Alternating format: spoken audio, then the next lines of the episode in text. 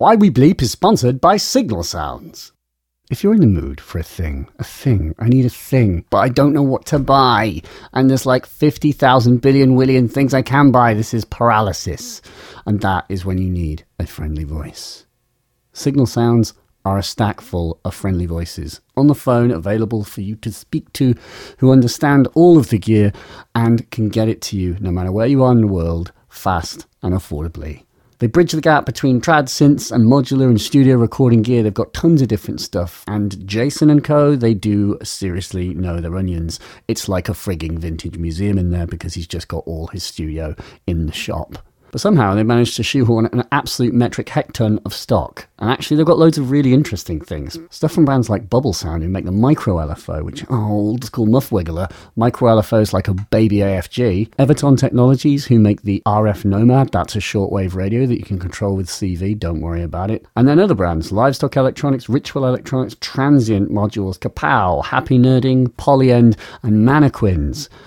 I might phone them up and ask them if they can explain what all of the Mannequins modules are, because the Mannequins website's like sixth form poetry. But those modules are supposed to be the absolute beeswaxes, and they have them. And a load of other stuff. So they've just had a massive restock and got a bunch of things in from Erica Synths, Expert Sleepers, Dup for Never Heard of Them, Noise Engineering, System 80, who make the Jove, and Rossum Electro, and more. So much more. So if you want to buy some stuff from very cool, friendly people and maybe get some advice, call Signal Sounds. Their website is signalsounds.com.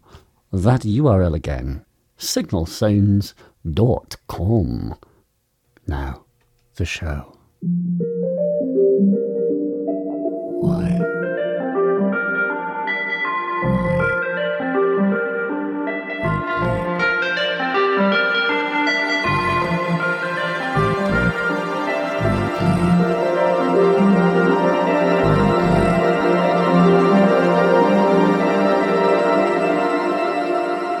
Hi, welcome. It's summer, and that means not so much being inside making music, a lot more going out and listening to music, which has definitely been the theme of Julie for me. Today on the podcast, though, I should preface that we have awesome and genuinely quite famous superstar man Tom Furze, because Tom is the bassist and keyboardist man, synth dude from The Horrors. And I don't know if you know The Horrors, but they are a very, very good band. Sort of, how do you describe their, like, shoegazy, psych, krautrocky sort of band? I think all of their albums are charted in the top 40, which is pretty damn good, really. Fair play, lads. And Tom, like I'm sure all the band, is just a really interesting dude. He's a modular person, and sort of we cross paths through following each other on Instagram and sharing messages, dweebing about synths and sort of sharing thoughts and whatnot. And so I invited Tom on, and I was very glad to do that, actually, because he's a really cool guy, and we have a very good chat. And if you liked kind of Scanner last month, where we're sort of a bit of a free-form chat that's not so much about gear, well, this kind of is still, like, it's a really good free-form chat, but there is quite a lot of gear talk. And in fact, I've got, like, in the links for this episode, there's like 40 or 50 different things in there, like tons of different stuff, artist music, bits of gear, producers, software, just other stuff. Think loads and loads and loads and loads and loads of stuff. So stick around. I think it's interesting. I hope it will be interesting to you. But yeah, festivals.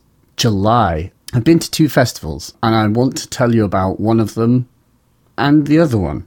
That's two. The first is Free Rotation, which is a pretty cool thing to go to, because Free Rotation is Stevio's festival. Well, Stevio and Susie B and all of the people who organise it, and that is nuts. Free Rotation is like a house party. It's weird. It's like a festival that you can't just buy a ticket. As in, you have to be invited by someone who has been to Free Rotation, and then you go into the lottery system to go. It means there's a really small amount of people there. I think it's only like 500 people. And it's really tiny. It's like a house party. And yet, you know, the people they've got there are an enormously high level, despite the size of it, because it's a very prestigious place to be able to play, you know. So you've got like Surgeon and Blawan and people like this, you know, Matthew Johnson and stuff. I believe that the artists are, they have to do this, but they are encouraged strongly to stay for the festival. And, you know, and I would literally, I was in the queue for vegan food behind Matthew Johnson, and he's just hanging out. And, you know, Move D and Surgeon just sort of wandering around, sitting around, actually being part of the festival. But it was sort of culminated in this amazing thing, which was put on by Sebastian Mullier, I'm probably saying your surname wrong, you know, of Minilog fame. And he was doing this Circle of Live thing, which is literally like 5 artists who all play together in a circle. And I wasn't sure of the kind of, you know, rules behind this, but, you know, there was Stevio and Matthew Johnson and Sebastian and a bunch of other people, and people would take it in turns and come and just play and jam together in this big ring, massive table. And it lasted non-stop, like 5-6 hours, you know, from the sort of early evening to the very close of the festival. And I basically hung out for as much of that as I possibly could, right from the very beginning to the end. And I believe there will be like a resident advisor film of that. They were filming the whole thing, and it sounded amazing, really coherent, like not what you would expect from 5 people, like not 5 bass lines all like competing. It was all very well organised. And I don't know if Mullier was kind of, did he restrict what people were doing? Were there rules? I'm not sure. But whatever he sort of had imposed, and he was there throughout the whole thing, it really worked. So it was very inspiring to kind of go to that place, hang out with everyone, but also just kind of see how successful improvised electronic music can be. And it really was. So yeah, free rotation. Pretty cool. Thank you, Stevie-O, for letting me go. And then the other festival was this Deer Shed Festival, which was more my party, in the sense that I was there to do what I've done before and I've spoken about, which is doing demos of modular synths to kids, which is absolutely amazing. And I mean, literally, like, you stand there with your modular synth and a parent brings up their, like, 6-year-old kid, or a bit older, maybe like 7 or 8, and goes, you know, and I'm like, would you like to make some techno? And the kid's like, yeah. And then you basically just start them off and like make a kick drum and then put in a bass line and then learn to squidge the cutoff and resonance and then add delay to it and then build that up and then add in some percussion with ring, with grids and stuff. And just suddenly I loved it. It was like there was a moment in my little routine where like, the parent would always like scrabble to get their phone, start filming their kid, because it was just listening to what the modular can do when you're steering it in that way. It's amazing. And like, it doesn't matter if you're a, you know, you're an 8-year-old or something, you completely and totally get the power of a build-up and a breakdown and like the sound of squidging filters and the sound of a really murderous kick drum. Those things I don't think need to bore. If they're learned, they learn very quickly. So I loved it. It was just like so entertaining. And I was doing it with Ben Divkid as well, who was there doing kind of like sound design. Well, you know, he had like a sort of electro-y rig, and he was using that like 16N slider thing, which is like a DIY project, and had created like master controls with the sliders so that, you know, you could go up and just whip a fader and it would make a bit crusher happen in the case and stuff. I thought that was interesting, actually. It did make me think it would be really nice to have kind of some, like a master fader bank that was hooked up to do a load of like macro controls where you could have it multed off to do loads of things. But really fun. And then part of that, I was invited to play as well. And so there is a video which I put up, which is My Line Melodies Live at Deershed, where you can see my like half-hour modular set delivered at 11:10 on Saturday morning, which is, I mean, no greater time, I think, to listen to extremely loud 808 kicks through a big mega PA. And listen we did. So I enjoyed that. That was actually quite good. And yes, indeed, this modular whole thing, I've got a video which will be probably live-ish when this comes out, of my modular synth in its latest state, because I tore it to bits and I rebuilt it just before Deershed. So watch that. It's about modular synths, which we all like. And speaking of synths, I've moved now to Tom. And yes, Tom is he's the keyboardist, synthesist from the Horrors. And we had an enormous conversation. There was no kind of mega agenda. I think in my little notes that I scribbled, I was like, we should, just talk about history, how you got into music, and then let that be the springboard. But I didn't really cover that. And I think he probably talked about that elsewhere. I'm sure you can just find that from his Wikipedia page. Instead, we just kind of got talking about all kinds of stuff to do with making music, bits of gear, things that we find inspiring and interesting, and just generally nerded out. What should we talk about? Making music on the go. He has to do that a lot because he's touring constantly. So trying to find moments to make music and how effective you can be in snatched moments. Music making apps. We talk about generative music, nuggets from Eno. We talk about Raymond Scott. Love Raymond Scott.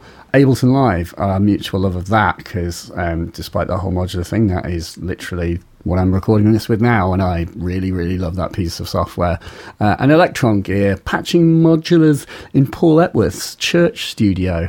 His favourite EQ, doing plus 12 dB boosts at 20 hertz with it. Probabilistic randomization in music. Our mutual hatred for motion smoothing on televisions. James Holden's Humanizer patch. And a need for MPE and the Rowley Seaboard.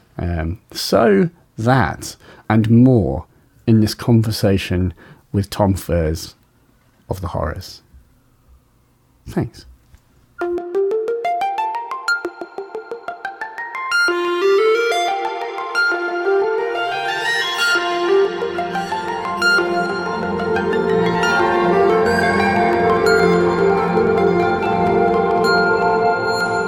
The thing about going to play festivals and stuff is you have an awful lot of, the work, the actual work to time ratio is ridiculous. You play for 1 hour. Because you play for 1 hour, and you've spent 2 days traveling, it can be or more, or whatever it is. So there is a lot of just sitting around. Yeah.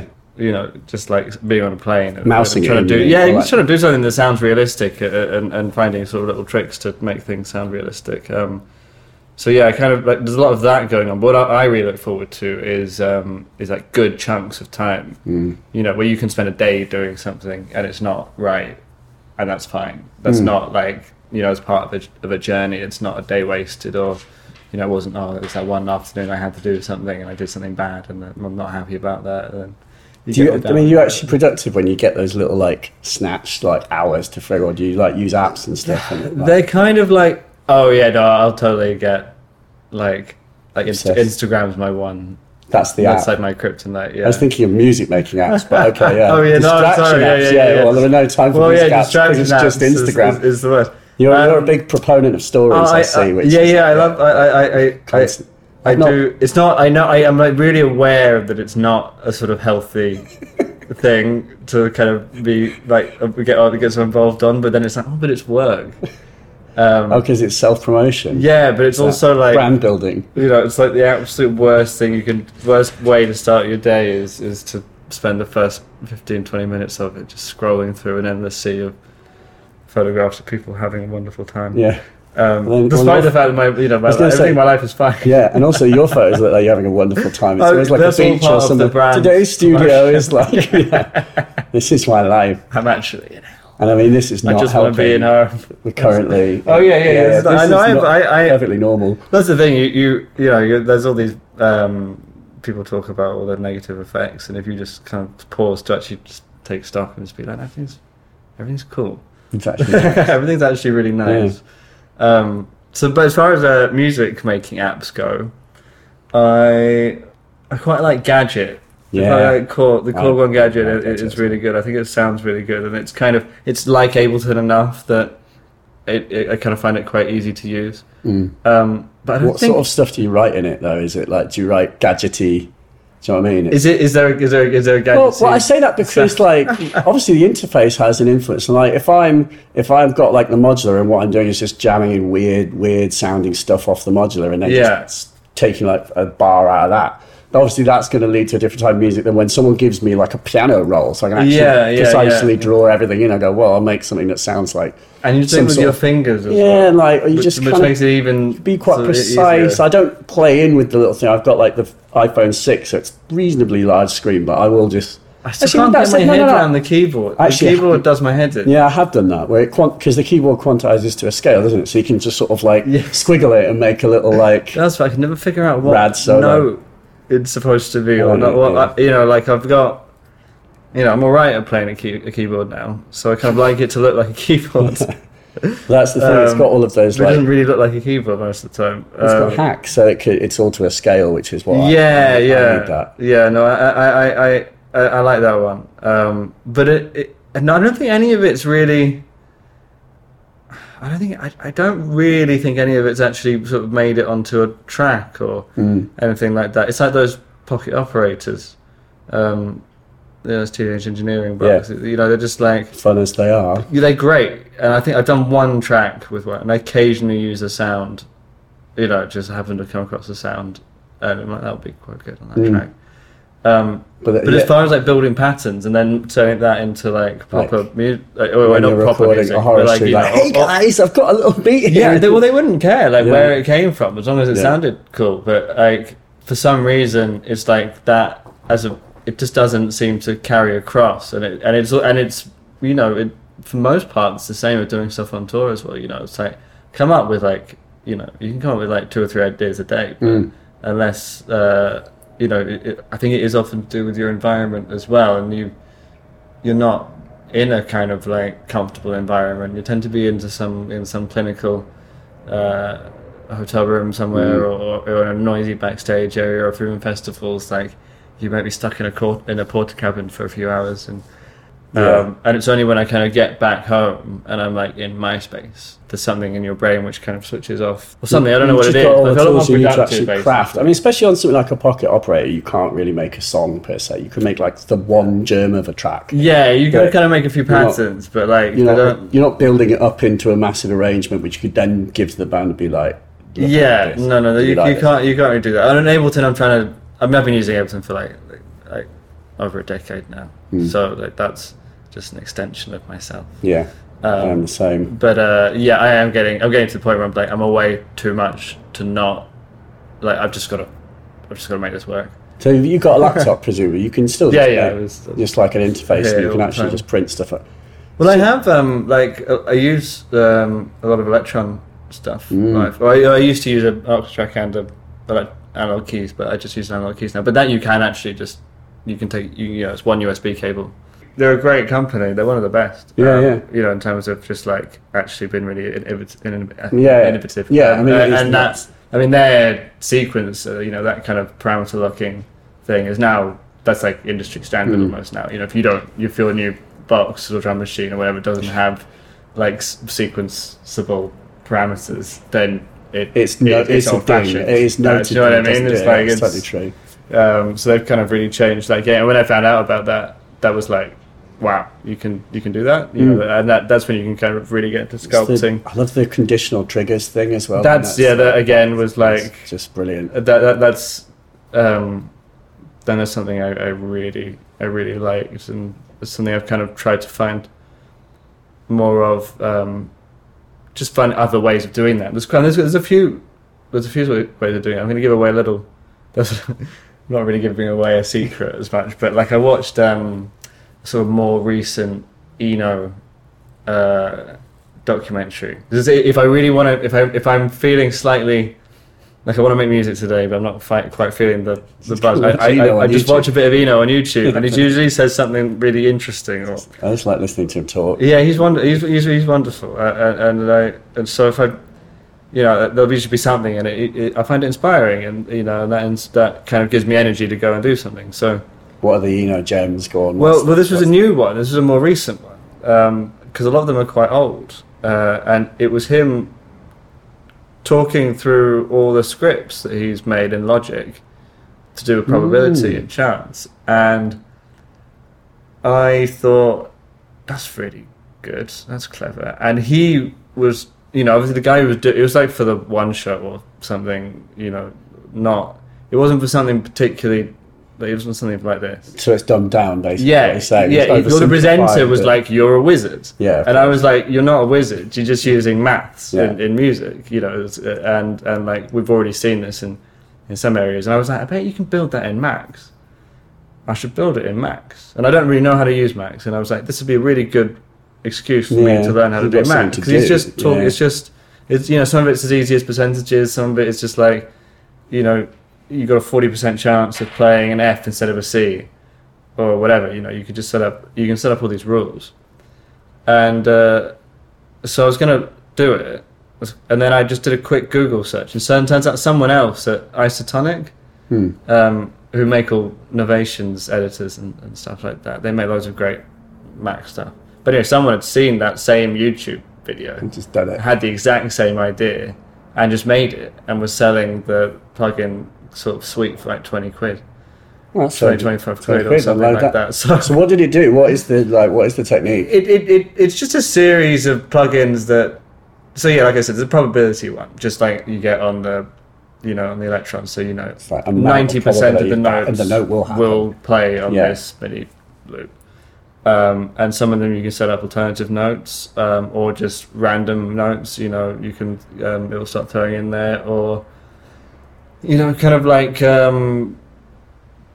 probabilistic sequence or LFO runs. So, like, you know, you can sort of put an envelope on a parameter and then put probability on that envelope actually occurring. Yeah. So, it's stuff like that, and it just can bring life to, you know, if you go, you can put the same note every quarter note. And it will become an ever-changing, ever-evolving thing. And I kind of... So that I'm always looking for, because I really like that interaction and, you know, between man and the machines that we make music of. Because, you know, when the problem about... One of the problems with electronic music is that you, for a long time, had to do absolutely everything. If you wanted something to happen, you had to tell it exactly what to do. And that's great. A lot of people made a lot of really great music that way. But the great thing about playing with other people is that they do stuff that you don't think of, you know, and that's kind of what you get a little bit more of. I've never really thought about it in that way. That it's like analogous to playing in a band. Kind of. It's just like it's just like something else feeding, you know, you something. And to be honest with you, it rarely forms the backbone of a track or give you like. You know, it's not 100% musical. Yeah. It's not, you know, so some of it's not always going to sound right, but it'll do something a lot of the time that is interesting. And when you find those interesting moments, you know, you can then kind of work off those. And the exact same things happen when you're playing in a room with people. Someone will just do something, and everyone's like, "That was cool. Great. Yeah, do that. Let's do that. Yeah. We'll do it every time." Or you know, yeah. And so sometimes I'll take all the probability stuff off. You know, once. An idea is kind of like, it starts doing something interesting, and you're like, "Oh, that bit was really good," and then that I'll just make it like that. Yeah. So yeah, as soon as Electron started introducing that stuff into their synths, I was all for it, and I'm really interested in the Eloquencer, which is just built. It's a sequencer just built for that. It does. Yeah, I've never like when I got a demo of that, the man demoing it, who's the guy who invented it, didn't have any power on his stand. So. He's like, "I cannot show you." Where's he from? He's Greek, I think. Is he Greek? I believe so. Unless I've probably got that wrong. But he's, that was my Greek accent. Yeah, it's pretty great, mate. But he was just like, poor dude had to just explain what it was. And I didn't fully understand what you can randomize or parameterize on that. I think it's why it's exciting. Pretty much anything. I think you can... Tell it, you can give it alternate notes, you can do, you know, the note will play or won't play.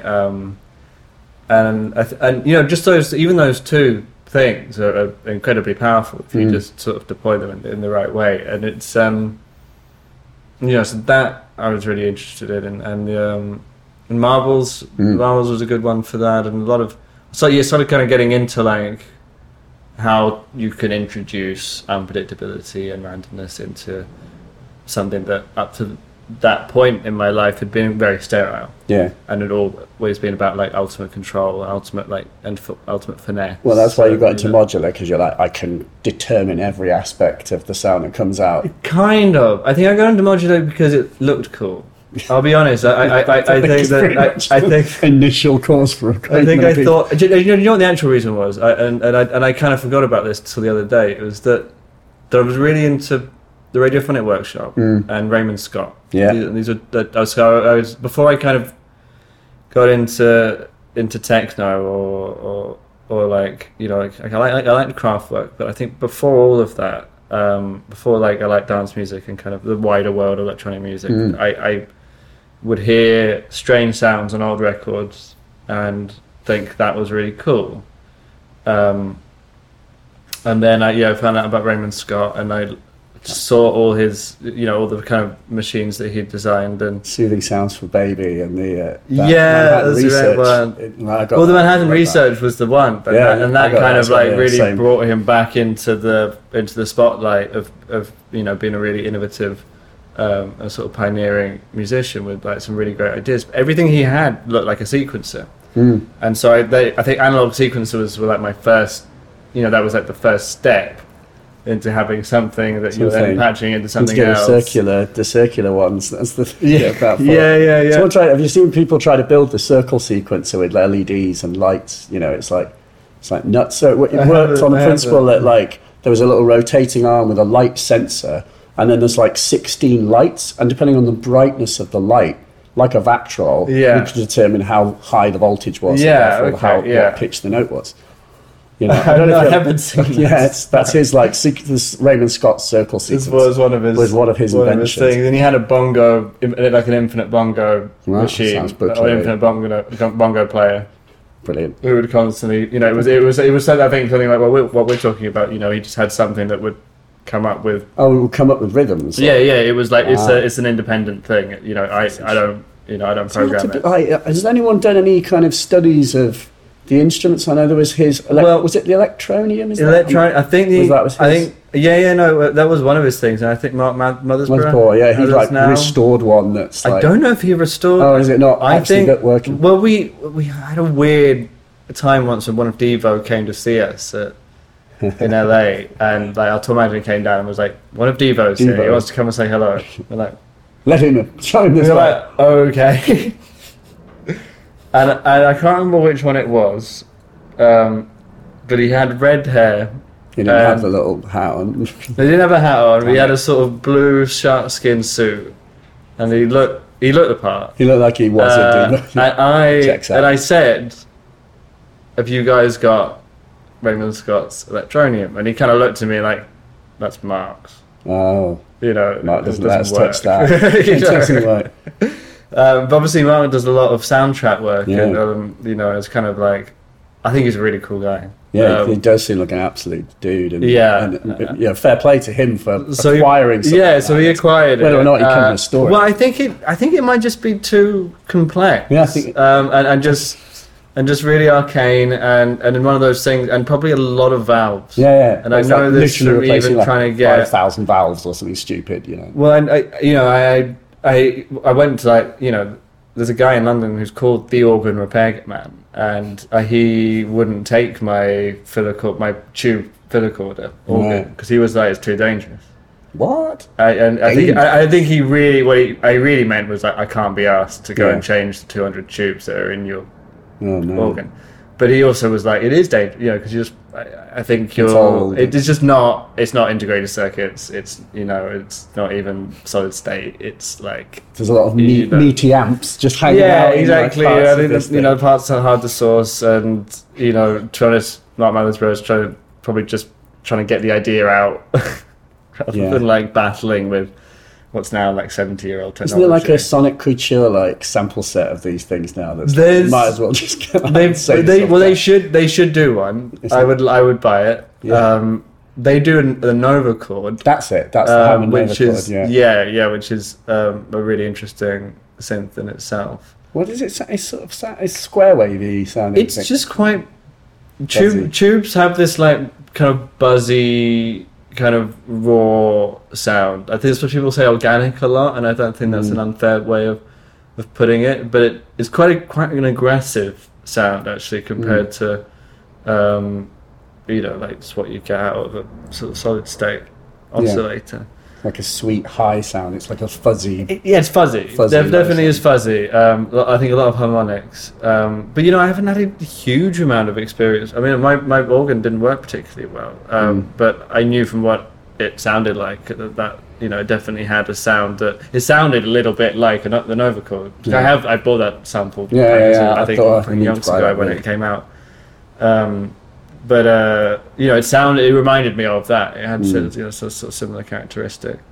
The ultimate thing that I wish they would sample is, have you heard of the Great Stalach Pipe Organ, which was like it's in a cave complex in America called Luray Caverns, and is literally an organ made out of like rubber mallets hitting stalagmites and stalactites. Oh, wow. And so, because when you strike them, they're hollow, I think, and then they make a tone, basically. Okay. Like they resonate, like anybody will resonate if it's, like, struck. Yeah. And basically, there's some guy who discovered that there were enough stalagmites and tights to cover an entire concert pitch in roughly the right pitch. Yeah. And so then built a keyboard, which was just connected to, like, little solenoids, which would then strike them in the cave. And then, so you could play the thing and...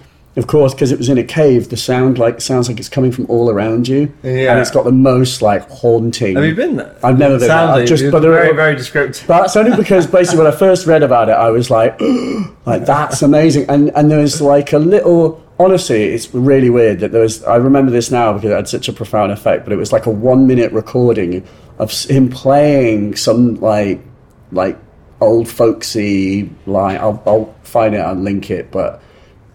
I listened to that recording. I literally got like a tear in my eye, or a lump. It's so beautiful and haunting and strange, but it is this. Because you can also hear the dripping of the caves, and then you're hearing this spooky sine wave sort of melody, and it resolves in this really pretty way. It was like, fuck, that's amazing. So he's got a keyboard. It's like a real keyboard. Is it mechanical or is he just I assume the keyboard is just like an organ thing, and then it's wired to little motors that will there'll be cables sneaking off into the caves, and then they'll just like a bonk and hit the thing. But that was like, you've got to record that, and you've got to do like an ambisonic recording of it in 5.1 or whatever. So it's like every note is 6 channels of audio. Film scorers everywhere. Rejoice. Rejoice. You have to take the drips out, though. That's the slight problem. Yeah, I'd love to. Well, would you? I think it'd be part. I like those. I think Sonic Couture and who else? Spitfire. Yeah, those are kind of my main guys. They've got those free libraries that have got like a. Was it a really sort of fuzzy upright or something? It was like an interesting upright. Sonic Couture. No, Spitfire. Spitfire. Some like free. Spitfire started doing like giveaways. They started doing this thing called Labs, which is. And you can thank me later. So Spitfire for plugging this. Could be with NFRs. Plugging the free. Plugging those free things. It's marketing. Marketing, darling. But basically it's a soft piano. It's like a sort of felt piano. Yeah. And it's really beautiful and quite unlike the other very bright pianos that tend to sort of come with doors. So I'm a big fan of that. I much prefer that kind of like satty, soft mellow piano sound than I do. I don't mind. I have a sort of Shallon upright, which is what they had in Abbey Road, which has got a great sound, but it's not that. Well, it's bright. It's bright, and everything's got like 2 or 3 strings per note, so it's got a sort of quite not honky type. If you let it go out of tune enough, it will get pretty honky type. But it's got quite a rich sound, dense. Whereas I actually think I prefer the kind of Yamaha, kind of purer, soft sound. I like the practice pedal being on. So anyway, I like those ones, and they've done a sort of string one, they've done a drum one that's all free. But their libraries are not cheap, but are exceptional. Like, I didn't know you could actually sample. I didn't know you could get stuff that sampled. What, that sounded that good? Yeah, yeah. Oh, wow. I didn't realise until I got it. And I got it because I started scoring more film stuff. I started doing more stuff to film, and I needed, you know, and I guess at first I just thought I'll just be electronic, but, you know, then some people are like, oh, I want an orchestra. Right. And you're like, well, have you got like 10 grand? Like, no, you get £300. It was like, okay, well, I guess I'll find a way of doing it. And that was my way of doing it. What is that actually like? Do you know about the arrangement of orchestras and like the orchestration process? And I started to learn. Do you need to know that? I started to learn, but my partner is, she's classically trained, or was in the orchestra at least. You know, when we first got together, like, it was six years ago now. And she's a violin player, and I had a track, I think, which I'd done a string arrangement on, and she was like, you know, there's nothing wrong, you know, you actually like done it really, you know, you've done a really good job. Oh, it's good. All right. I thought she was no. She was like, you're fine. So I think it's sort of, it is really a case of just listening, and I like the fact that I don't know all the rules, because, you know, anyone who will tell you who knows all the rules will tell you it takes years to unlearn them, especially if you're kind of not willing to make stuff that sounds straight up. So are these like libraries are like automatically like articulated and stuff, so you can kind of, they will just sound realistic? They've started to do some really interesting things with scripts, and I think they just put out a new library which plays different things depending how much velocity you use, and not just like, you know, not just the articulation is different, like it will actually be different, right? And it's meant to sort of streamline your process, so you're not worrying too much about creating the big moment, because if you smack the keyboard hard enough, a big moment will happen, and if you play it softly enough. Do you then literally play those things in, or do you have to like massage the velocity? I haven't used it yet, right? So I don't know, but the big thing for me was, one, I mean, I used Mellotrons for ages, and my big complaint was that it, you know, there were no articulations. It was just like a note for 8 seconds, or however long it is. With an actual Mellotron? Both. I know. I haven't got a Mellotron. I've got a big arm on, but like... they've got one at the church, which is the studios I use a lot. They've got everything. They have everything. Paul's obsessed with all the things. Paul has everything. Can't play that, man. Absolutely. It deserves absolutely everything. He really has got everything. He's got everything. When we first started going in there, he had almost everything. And then I think that was in 2014. And now, you know, every time I go back, I'd be like, what have you got in now? And now when I go there, it's like, actually... nothing, downsized? Because no, he isn't downsized. He just can't. He's just run out of things to buy. He's got a CS80. He's got a Jupiter 8. He's got a PS3300. You know, I've seen that, and every, you know, and you know, you run out of 30 grand cents to buy. And he's got DX1. You know, it's just. He needs to get a big modular though. He's got a big wall of modular.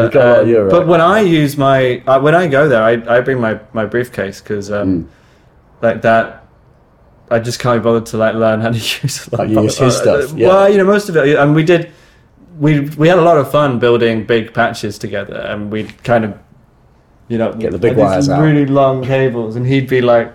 Kind of coming underneath my arm as I was like trying to do something here, and that was really great to kind of meet someone who was competent in that world as well. But it actually turns out he was like, oh, you actually know what you're doing. He loves to play and explore it. And he was like, I don't know where I'm going, but you do, you know. And he kind of really he got really into that as a kind of, it was almost like a fallback thing when something wasn't happening in the studio. He'd be like, just get on the modular, Tom, and just do something. Just come up with something.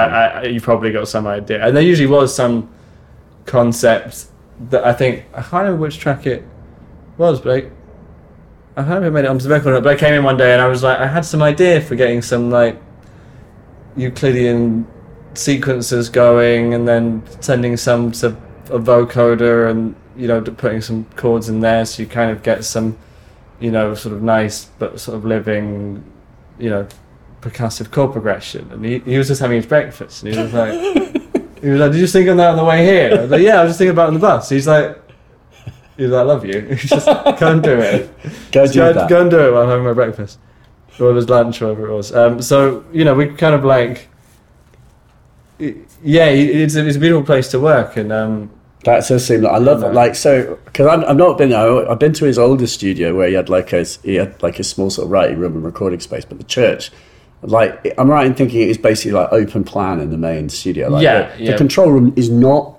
Yeah, there's no control room. It's just open into the room. How does that actually work? Like, that seems amazing to me. Well, funnily enough, that is actually how we've recorded since ever. Right. And we occasionally would go when Horace was recording our first album. There was the pool, which is in Elephant and Castle.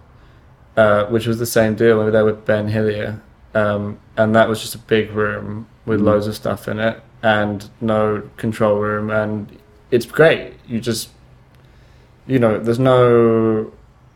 everyone's hanging out, and it's very free, and if you want... That's when I first got into synthesizers, because it was MS-20, like, seeing that, I was like, that looks cool, and, you know, started messing around with it. Obviously, that's a really kind of, like, interesting-sounding synth, so immediately I just felt like, I need to get one of these, and that was the start of that whole journey. But in terms of, you know, a studio without a control room, I think it's really great, and it's you know, you don't get to listen as people are playing, so you usually have to, you know, there's always playbacks and stuff. But they've got like a good headphone monitoring thing in there. I'd have thought. Yeah, you can. You've got. I'm actually not a fan. I listen to, you know, if someone's doing a vocal take or something, you know, is doing a specific take, I'll listen to it, but I'm not.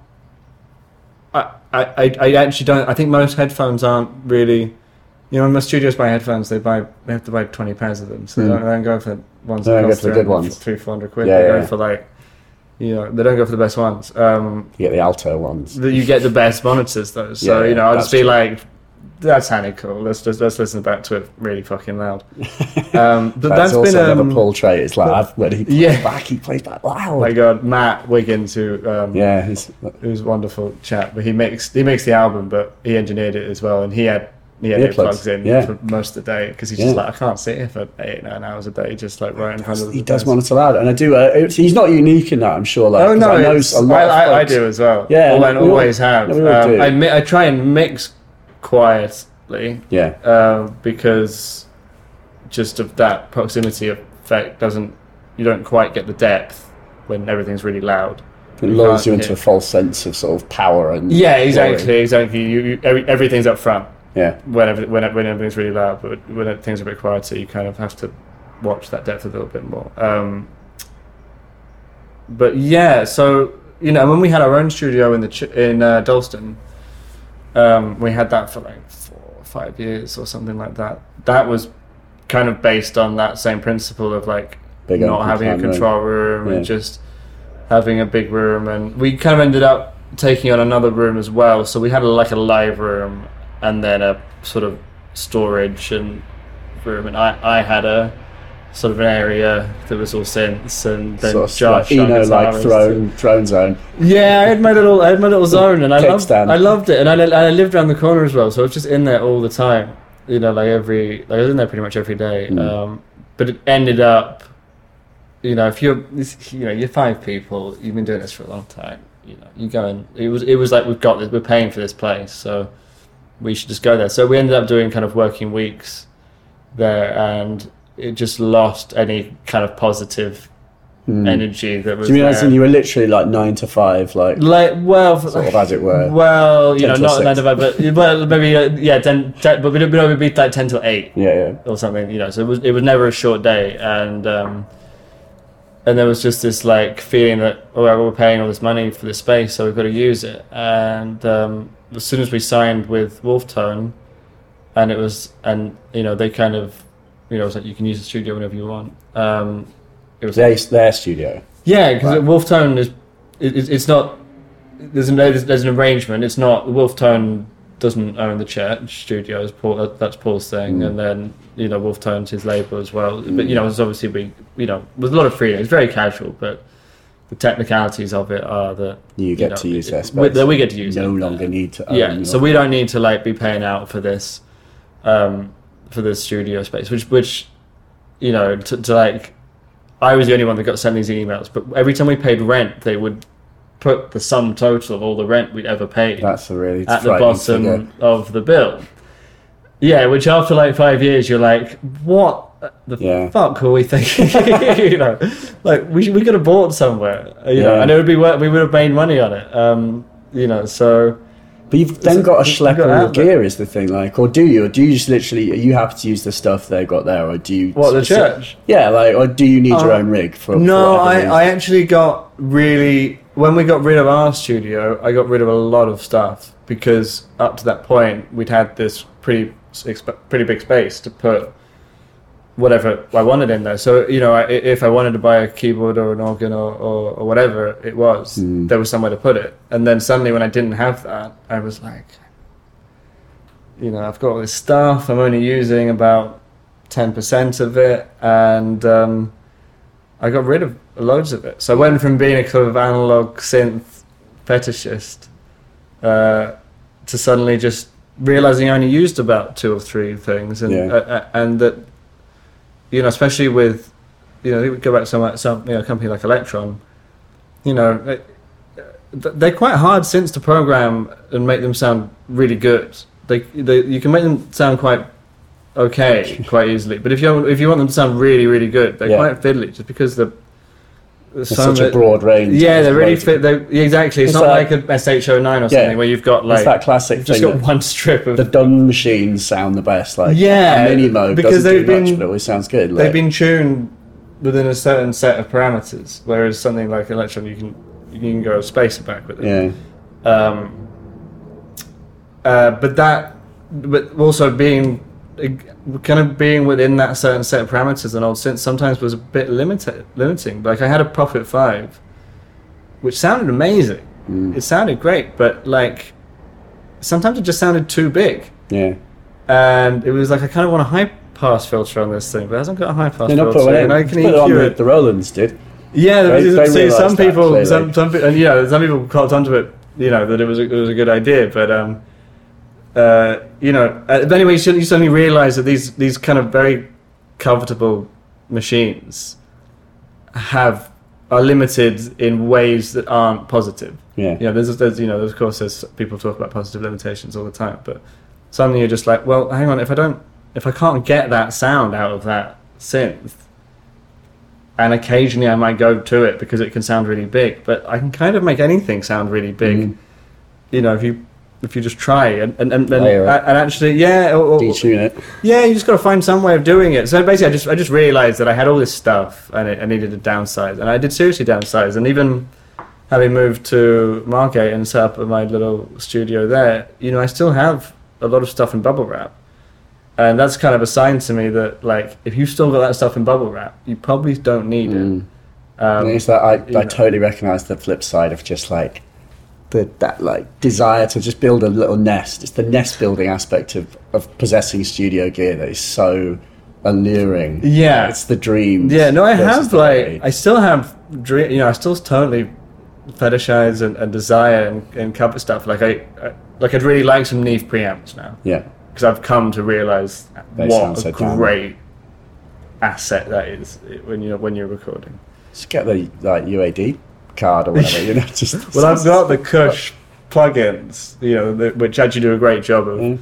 They do that thing. Probably not as well. What is that thing like? I often will put the Neve 1073 on. I've got like the UAD Apollo or the Apollo, but you know, I do it because I know I should. And like, I like, you know, I do like the EQ and stuff, but do you know what I mean? What is that? What aspect? What do you do? Do you drive them really hard? Or? You don't even have to drive them really hard. They just. They seem to give the sound a presence and a fullness that it didn't have before. Right. That it's kind of that simple. A thickener. Yeah, it's the transformer. It just does something nice to this. It does something really good to sound. And I was watching that Sound City documentary the other day, which has a good whole chunk on Neve and the desk they had in there. And it does have Rupert Neve. He was obviously quite an old man these days. Super but old boy. He's sort of sitting there being like, if you just put the right combination of metals in the right configuration, three, you got a very sweet sound. And he's British as well, isn't he? Yeah, so yeah. Playing an American accent. He's wearing a kind of a bolo tie or whatever, nice. Kind of like lace tie. So he's got the kind of look of a Texas oil baron. Looks like Colonel Sanders or something. Yeah, but he, he's obviously got onto a very good thing. Mm. So that's the kind of thing I like now. I'm like, I can do a lot with what I've got. How do I make it sound better? And that's pretty much, that's the mission now, is to just get things sounding better. Because James Holden, I don't know if this is still the case, but he has a Prophet 600.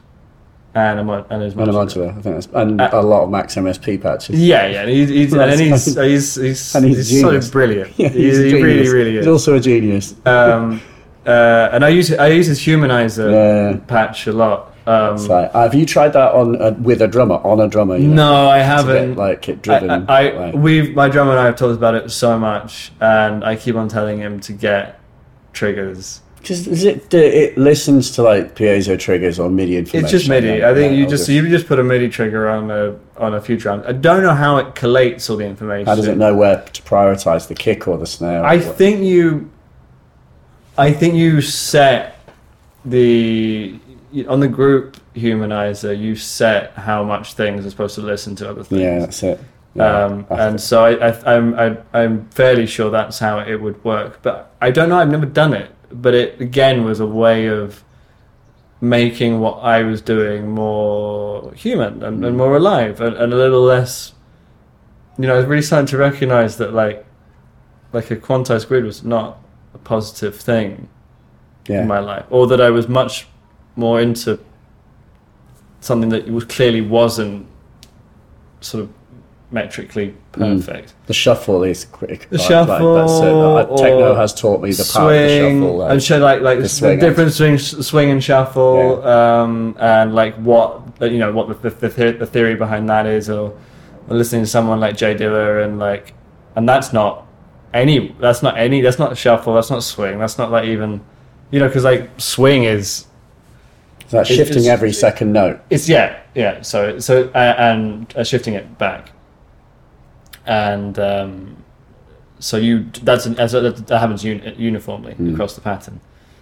Whereas, especially Diller, it's he wasn't doing that at all. He was just doing his thing, He's just shifting every note by. Well, I think he was just moving things around and playing a lot. But I think he definitely was moving things around. I don't believe for a second that everything was played in. Aphex does type everything in and spends a lot of time massaging velocities, but also massaging the groove and just and you get into it. And I end up, I switch off the grid all the time if I'm programming, and that's a good way. And you just sort of sit there with the mouse and you just listen, and you kind of you're trying to fake humanity, but I'm not a good enough drummer to play like that, and I'm kind of getting there. On pads, just trying to get that groove. But essentially, you can do it just by moving notes around very, very, very small amounts. And we had Tom from Chemical Brothers come down for a few sessions when we were recording the last Horrors album, and I did ask him. I was like, why do your beat sound so good? What are you doing with your groove here? And then he's like, well, the kicks and the snare should be in the right place, but then everything in between, he's like, that's where you get your groove from. And that's a great technique. And then also just going off piste, just turn off the grid completely. Don't even have a tempo. I've got a few tracks of my own where I just was like, I'm turn off the grid, I don't want to know what the tempo is, I'm going to do everything by ear.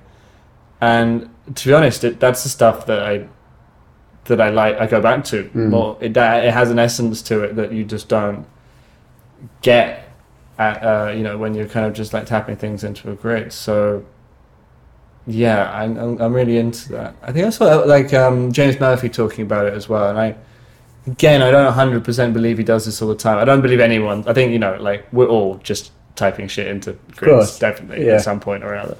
But he made a very good point that, if your beat or whatever, if the basis of your track and not, electronic music often is, drums, if that's perfect, then anything that's not perfect that gets put on top of it is going to sound out of time. Mm.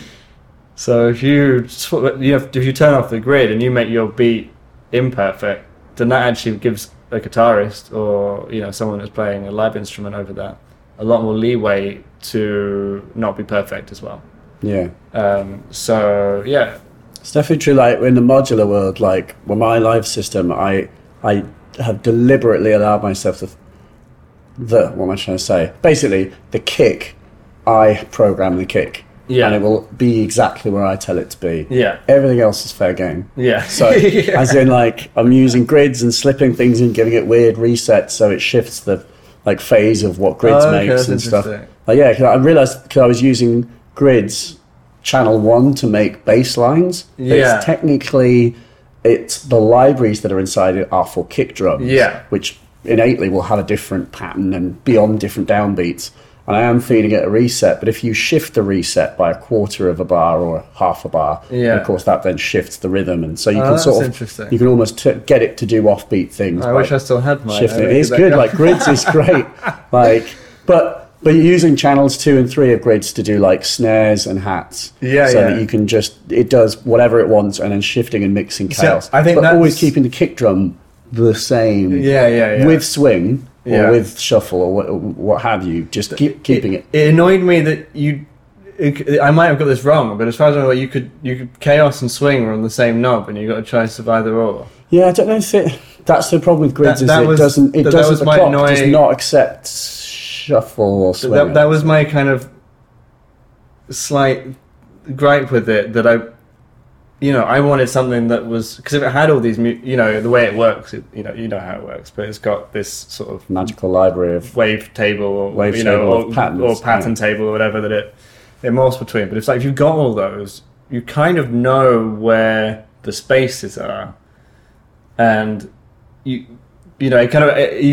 was putting extra notes in, but I kind of wanted shuffle and extra notes, and that's what it wasn't giving me. Fair. So that has been trying to get shuffle with that as well has been a bit of a thing. We need to get Gillet on this. But yeah, it's true. Shuffle is so critical to drum beats, especially live stuff. Yeah. Just live, just for dancing stuff. I mean, dance is so about the shuffle. Yeah, I listened to who was it as well? It was Floating Points. Mm. He was chatting about this, but he was like. He was like, I love an 808, I love the sound of an 808, I hate the sequencer. It is a dick. And he just wanted to use the sequencer. It's a horrible sequencer, having played with the little baby toy one. Yeah. And actually, because I had a thing where I was I was using it in live shows, and I genuinely don't know how to do more than just program a 16-step beat on it. When it's in that state, I know I can flip from A to B, but I couldn't tell you how I did change banks, and I learned how it was done. Yeah. I'm like, what? Yeah, they didn't bother to update the. No, they didn't give it a kind of easy mode. But then I was like, it's cool. Historically, to know how that is done and see how. Obviously, it was like that because of the dumbness of the brains in 1981. That chips were not what they were like. Yeah. Microprocessors necessarily, or maybe it is. I don't know. I mean, the 606 weirdly has a slightly more user-friendly one where you can just hold down one pattern and just. If you hold down the button and you press the rest of the patterns, it will. You can chain 4 patterns or something together, which was a bit smarter. But it was just it's just rigid. Yeah. And you listen to, especially a lot of 90s electronic music. It is very rigid, and that was kind of what I'm searching for the opposite now, a sort of a freedom and. Just non-rigidity, as long as, and I don't care if it's, it might not sound like a human, because, that's a really hard thing to fake, but as long as it's not absolutely confusing. I'm thinking of Raymond Scott now, and I'm thinking of the stuff off Manhattan Research where it's there's a loop which is obviously rigid. Yeah. But then you can tell there's a bit that he's playing by hand over the top of it, which then just loosens the whole thing. But it's like in the feel. I feel that stuff's really organic. So it lacks that kind of like computer rigidity, I think, although and even people claim that the 808 has some kind of sort of swing or shuffle of its own. It has got timing instability, like for example, like on that the tip-top circadian rhythms, right? I don't know what happens if you clock it. Sync 24. People will probably disagree with this, but like my understanding, like for example, like circadian rhythms, tip-top sequencer talks in the manual about if you sync this to sync 24, you will have worse timing than if you use its own internal. Like its own internal timing is absolutely razor sharp, and there's a really good. If you go on Inner, have you heard of Inner Clock, who make makes some like really nerdy, probably the kind of things the Chemical Brother use. Yeah, I think they might because they've got like the most rigid timing devices known to man. Yeah, and so Inner Clock have a web page called the Litmus Test where it gives you. They do like a timing test, and it's got loads of different things like from Volckers to. Pocket operators I'm interested to see that. And then it's got I want the thing that scores the lowest. Yeah. Which basically the 808s. The 808s are like quite a few milliseconds. I've done my phone. My phone's here, but yeah, it's like they are rubbish in terms of timing. Well, of course they are, like because they're sloppy. The resolution isn't that high. You still it's still pretty high. If you try typing in, I think because the Lindrum was 48. I want to look it up. I think the Lindrum was 48 notes per quarter note, and so trying to make that on a MIDI on a piano roll was really really difficult. Some like Litmus Test. So there's quite high. That is quite a high resolution for something to be keeping timing to. But I think it's just got you can get ridiculously tight. But then is that what we want? No, I think tightness is definitely some people do. Well, there is that. It's that school of thought of does it do exactly what I put into it, or is it going to be giving me something? I suppose it's only whether the thing it's giving you, what it's giving you, is valuable. Or if it's detrimental, fair enough. But I feel like I think real true randomness is not musically. It doesn't imbue anything to the characteristic. Do you know what I mean? No. It's humanised randomness that's pleasing. Yeah. Like the looseness and the slow push-pull of a drummer versus just actual noise. Yeah, totally. And that was always my problem with things that just, it's got a knob that's random and it will chuck in random notes. And I don't really want random. Mm. And if people have done... Because people... there's the numeric repetitor, and I've got the Zulaic repetitor. Yeah. And that works off a similar principle to grids of, we've given it loads of rhythms. Yeah. And it kind of knows rhythms. But I would love a kind of musically helpful device, or something like that. That was like, well, we've put in... 100 rhythms or 1,000 rhythms or something. We've analysed them, and we know that if you kind of got this beat going, then that somehow we can correlate that to it's basically like grids, but it listens to what you're doing already. Yeah, or you just you've put your notes in, and I know that putting a little ghost note in there is going to be musically cool, and that's kind of what I've been. So I guess, and I feel that's something someone will just come up with that already. That will surely exist, or you could maybe wire that. I talked to someone about building one in Logic, but it's kind of what the probability trigs in Electron do. You're like, those notes and just set. Exactly, and you just kind of like, well, I know that's musically useful, so I'll just mic that in there, but it. Often they just come in at the wrong point. By the way, the jitter between steps is 99 samples on an 808. That's 2.06 milliseconds. Okay, well that's... The 909 is worse, 4.46 milliseconds. Really? Jitter. Yeah. Okay, that's and that has MIDI as well. The 909. Is this when it's using its own internal sequencer? Yeah. So that happens quite rarely these days. And I'm interested to know what happens when you start clocking it. Right. It does indeed. External sync, source DIN sync, audio out, jitter is 8 samples. 0.17 milliseconds. Yeah. So there is jitter. There is a little bit of jitter. And there's a lot on the 909. If you MIDI clock sync it, it's 7.79 milliseconds. Really? That is quite a bit. Then if you think about what milliseconds corresponds to, I always like that statistic that, am I right in thinking that 3 milliseconds is the time it takes for sound to travel 1 meter? I don't actually know, but that sounds... The delay, basically the delay between you and your monitor speakers, assuming they're a meter from your head, is about 3 milliseconds. Yeah. And that doesn't sound very... I can't hear that latency, do you know what I mean? 3 milliseconds is extremely marginal. Yeah, it feels and like... And I found with James's humanizer thing that I'll go, way up to delays of 10 seconds or 15 seconds, milliseconds, between, or just like random delays. Because that actually sounds loose. Yeah. That starts to sound a little bit more, a bit more interesting. I think so. I think Sam, Floating Points, I think he just plays everything. He's just actually got that talent of being able to go, I know what I want to make it. He's a brilliant player. Yeah. So he can actually do it. I'm not 100% sure because I've never, seen him make music. He's got a lovely little studio in Shoreditch, which he was kind enough to invite us down to after a bit of a night out.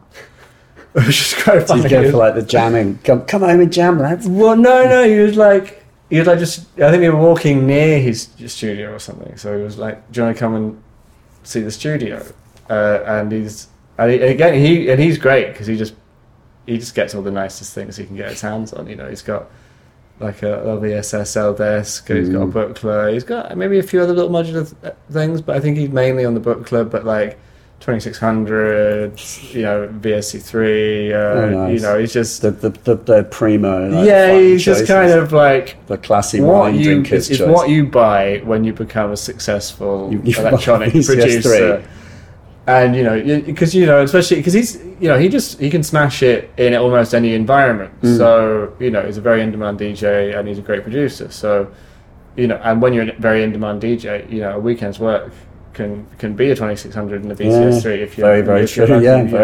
And he's also really he was telling us how he'd sorted out the arrangement, the rental agreement on his studio. How was that? Which I won't go into, but it's more like that's you handled that very well.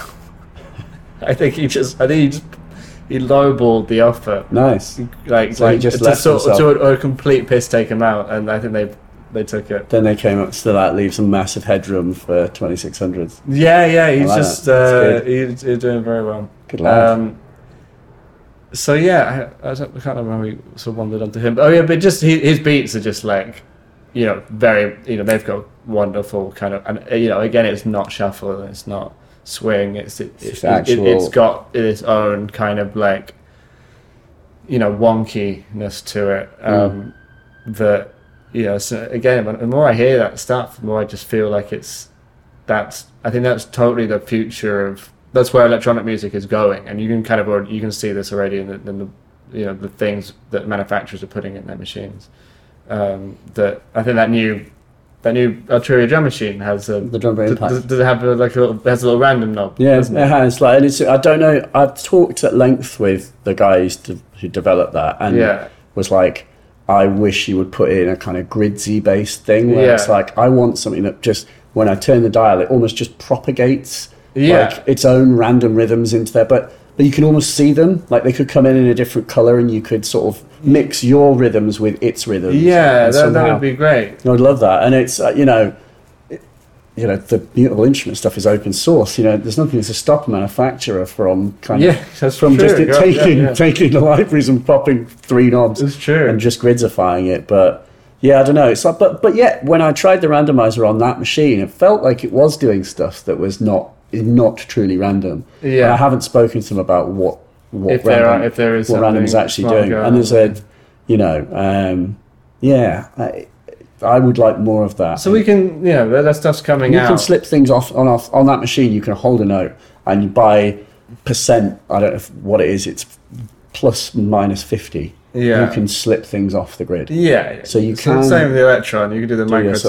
Sort of J. Diller grooves on. Yeah. You can do the micro-timing on the Electron stuff as well, which is like shifting it by the smallest increment that you could actually. It doesn't have probability on the. You can't say a probabilistic amount on a note, which is Arturian. Yeah, I know. That but it costs a lot less than an electron. Yeah, that's true. Unfortunately, but I think it's just I just think there's, you know, so it's like when you, I don't know if you've ever seen a high frame rate film. Yeah, hate it. Absolutely hate it. As well. Anyone who's got it on their TV, I'm sure you've turned it off on there. Yeah, I turn it off on people's TVs. Hertz, I'm like, you do. I was like, that person where they're like, "What are you even talking about?" Like, yeah, like, here he goes. I was like, do you not think that everything on your TV looks like it's been sped up? Like a soap. It looks like a bad TV film that's all been sped up slightly. Yeah. And they're like, "Well, now that you mention it, I can't." You know, they kind of like, do you point it out? I've not seen this. Like, can you not? I think it's just a thing. You just like, people just don't really notice. People don't really think about that stuff as much as some other people do. But as soon as you point it out, like, they're like, I can't unsee it now. So I pointed out to my dad, and he's like, "No, don't know what you're talking about. Just don't mess with the TV. Just don't break it." I mess with my dad's TV. Yeah. It's like, come on. But yeah, no, I did that. Anyway, so you know, high frame rate is awful. Overly clean digital photography has its place, but it's actually, you know, everyone likes vibe and grit. Yeah, exactly. And you know, if you see you go to the cinema and see something shot in film, you kind of recognize that value now, and I think that, like, you know, it's great that we've reached a point where we kind of are getting close to perfection, but. It's not actually what we want. It's not actually what humans are built for, because, like, the world is a bit noisy, let's say. So actually, you know, you'll know this from doing tracks. You know, if you put a bit of ambience into a piece of electronic music, it can really give it a sense of life or a sense of depth, and that is like.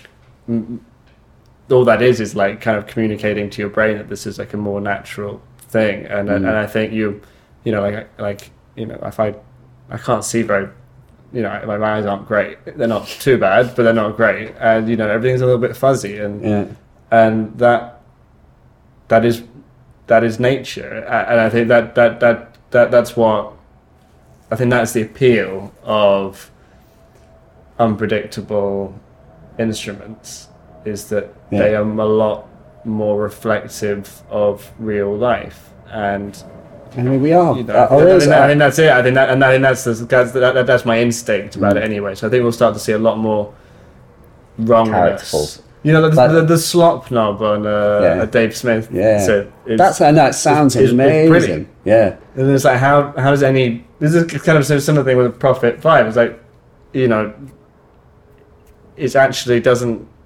I want that, like, Boards of Canada woozy tape machine thing, like, in my synth, and I don't want it to be on a sine wave either. I want it to be like unpredictable and woozy, and you know. So again, like anything like that, I think we are really good at listening as well, and the way that we're really good at looking, like, and especially we respond to that details. Yeah, and I think, you know.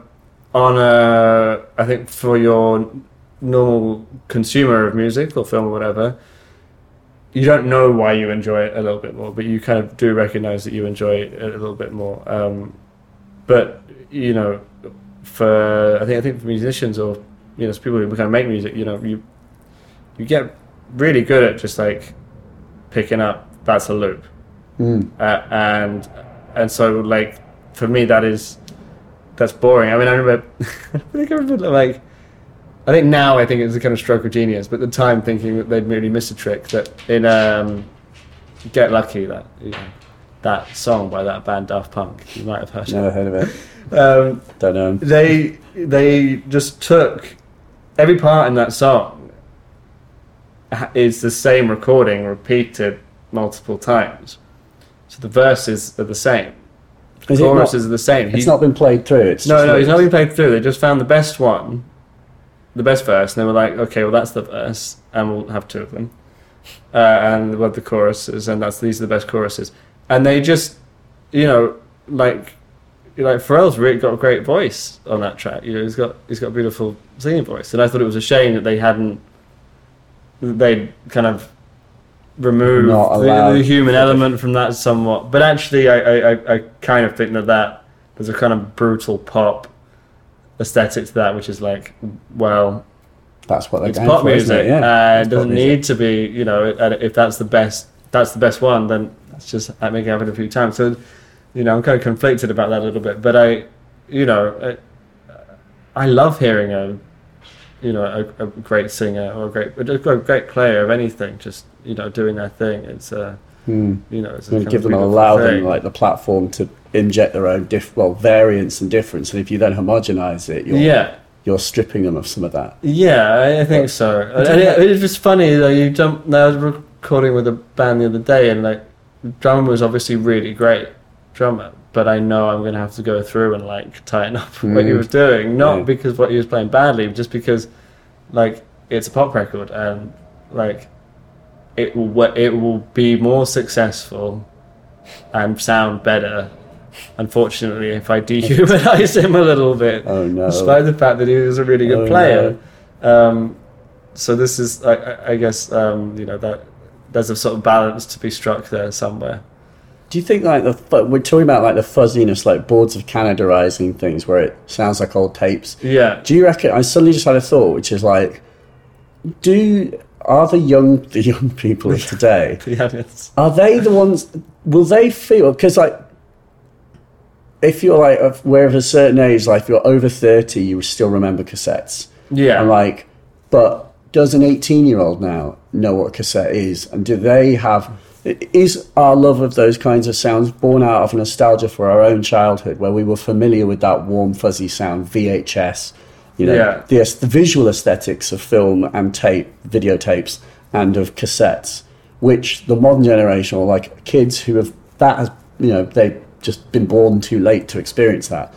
Do they get the same feelings? Does it create a warm, fuzzy feeling? Is that innate to the sound, or is it tied with our own nostalgic past? I like to think that it is innate, just because it's a truer reflection of, life. So it's not necessarily about like it having the sound of a cassette or something. It's just about it not being perfect. Yeah. And I think a lot of like, there's so much wonderful music being made at the moment, and those. They kind of understand I think all it's got to take is someone to be like, that sounds cool. How do you do that? Yeah. And it's like, well, I bounce it to cassette. And they're like, oh cool. All right. Well, bounce it on eBay, like plug-in. Buy a cassette player. Oh yeah. It's a great one I got the other day called Door Cassette. And it's been getting quite a lot of use because it just kind of does that thing. It's great. But I have a Nakamichi tape deck that I did, an Electron sort of sound pack thing for them, that everything was bounced onto this Nakamichi cassette deck. Is it like a good one? I think they cost like $3,000 in 1980 or something like that. It's got VU meters. Yeah, it has. It's like this. It's a cassette player. It's like this big. It's amazing. Got two VU meters. It's got like mic inputs. It's a really I think at the time they were billed as being as high quality as a sort of quarter-inch cassette or a tape to a reel-to-reel tape. So is there? But then, does it give you any vibe? You can drive the mic pre's indefinitely. It hasn't been serviced in God knows how long. Only one channel works properly. Nice. or like each the two channels have different sounds, so you can't record stereo stuff. You kind of have to like. I started try which one works, but it's got a vibe. It has a vibe. So otherwise I wouldn't have spent like a week recording sounds up to it. Goddamn thing. But it made drums sound great. It did lovely things to synths. But I think if you're talking about some of the wooziest music is definitely being made by kids or young people who never have gone anywhere near a tape deck. Mm. Which I don't know if you know who Steve Lacy is. No, that rings a bell. He's a very young producer who makes everything on his phone. Amazing. And he did he's got a track on the last Kendrick Lamar album that he did on his phone. Because of that fact. Yeah. That one. And he's sort of part of the internet, which is a sort of collective, and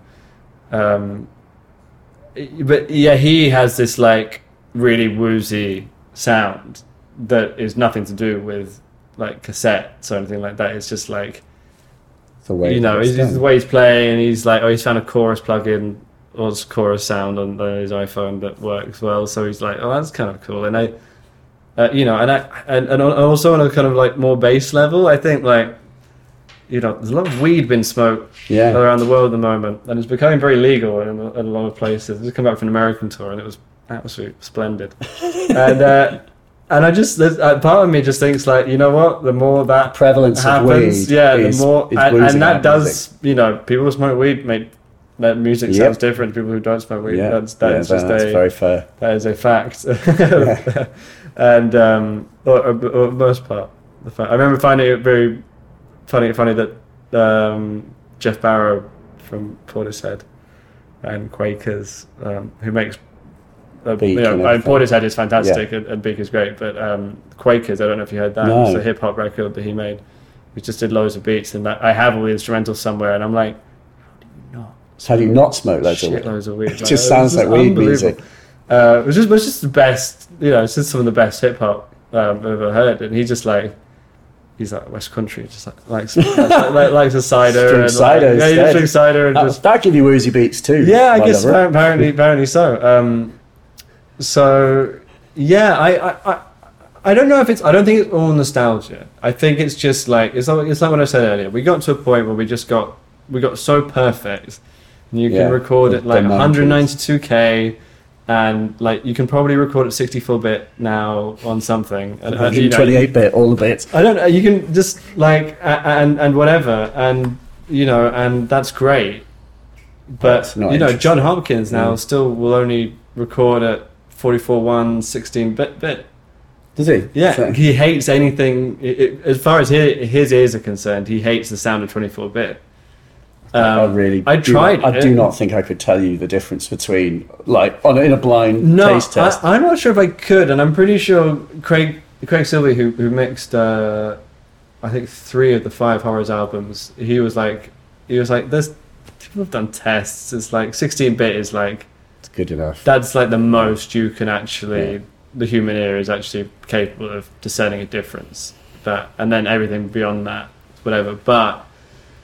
I don't really know.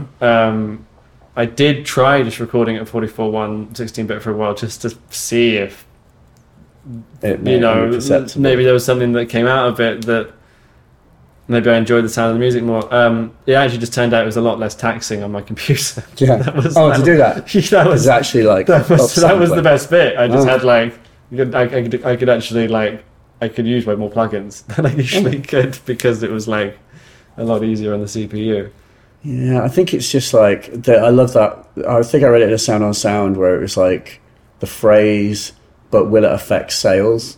Does that 2 dB notch that you've been agonizing over for the last 3 hours, will that make the difference between someone liking your song or not? It's can be applied across all aspects of equipment, technique. Yeah. And I think every point of the sort of recording experience, that same, not quite that same attitude, but the attitude that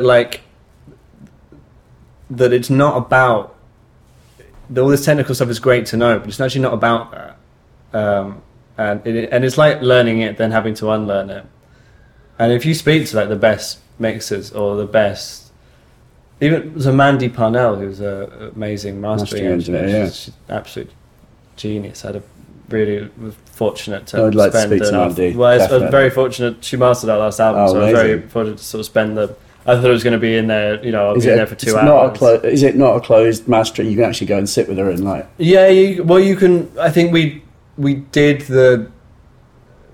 I think I wasn't quite happy with the test pressing or something like that, so I went in and sat with her, and had a. It was like a sort of 10-hour chat, and we had dinner together. Nice. and she lives in her, you know, her studio is in her house, and we were talking about, you know, sort of her process, and she was like, I'm not using like loads of limiters and EQs and compressors and stuff. Like it's about like capturing the emotion of it, and like, does it make it sound better, or does it make it feel better? And if it does, then that is a positive thing. But, you know, you can, if it doesn't make you feel, if it's not emotive, but you've ticked all the boxes, then it's not going to sell any records, because it's like, it's not going to do anything for anyone, you know. Even it is a good way to think about that process. Like, I'm trying to self-master stuff myself. It's, you know, I just got that API 2500 plugin, like the UA one, and that makes me feel a lot better when I put on things, I have to say. It really does. I'm like, that undeniably sounds more fun now. Yeah, I have, I don't have much outboard, but I have a sort of Kush audio mix bus chain with two compressors chained to each other, and then there's like they're an EQ like after brown. Those things, aren't they? Like they've got like a weird. I like to think gold, khakis, camel, the premium aesthetic. Shit brown. It's not shit brown. It doesn't sound like shit. They sound amazing. After weed, so the guy who Gregory something, I can't remember his last name, but let's call him Gregory Kush, because I think he'd probably love to be called Gregory Kush. He clearly smokes a lot of weed from his demonstration videos, and also if you listen to his podcast occasionally, which I have, he's like cannabis and mixing records are completely inseparable things for me. Oh my god! You know, but he's really, you know, he's very good, and he's very, very good about listening to the sort of the subtleties of compression and subtleties of sound. Just kind of what happens when you do these things. So, like, you know, on the EQ I have, you can kind of, you know, you can turn it all the way up to 20k, and you can basically just bust the knob all the way up, or the gain knob at that band, and it just sounds, you know, sometimes better. It's too much, but sometimes you're just like, that's just opened up everything. I'm always afraid of that when it's quite regular to turn mastering dials all the way to like the east and west ends of the travel. I'm like, is that okay? Like, I wouldn't put that in if there was never a situation where you weren't supposed to do that. Well, like, that's coming down to that thing of like doing it by the numbers versus feel, or doing it by like some sort of visual indication versus feel as well. And I took that chain down to the church to program some drums for the Horrors record, because I was like, we need big meaty drums, and to be honest with you, like, this sort of combination of stuff is excellent and giving you huge meaty drums. So I actually did think this drums sound huge and meaty. Well done. Well, thank you. Yeah. There's some programmed ones which were especially like, yeah, we were saying Bonamy. A drummer and I were sitting in one of the writing rooms, and I was like programming stuff, and I was turning for the first time in my life, turning the low end all the way up. I think you get sort of 12 dB of gain at 20 hertz or something like that. But it's not actually... It's basically just like... There's not a lot of stuff down there. Whatever's down there just, you know, gets lifted up. And I was like, is that okay? And Joe was like, that sounds great. Mm. You know, I was like, okay, I'm just not sure if you're meant to do that. And you kind of always have to get past that thing of like, I'm not sure if you're meant to do that. And then Matt Wiggins, who I mentioned earlier, he also, I think on my recommendation, or at least definitely on when we were talking about it, he also bought a pair of Kushes, the same ones I've got, and uses them the same way I do. And or actually, you know, I use them a lot more sparingly than he used them. He went like, you know, the meters were just like in the red the whole time, and like, the, you know, the gain reduction meter was kind of just like going the way down.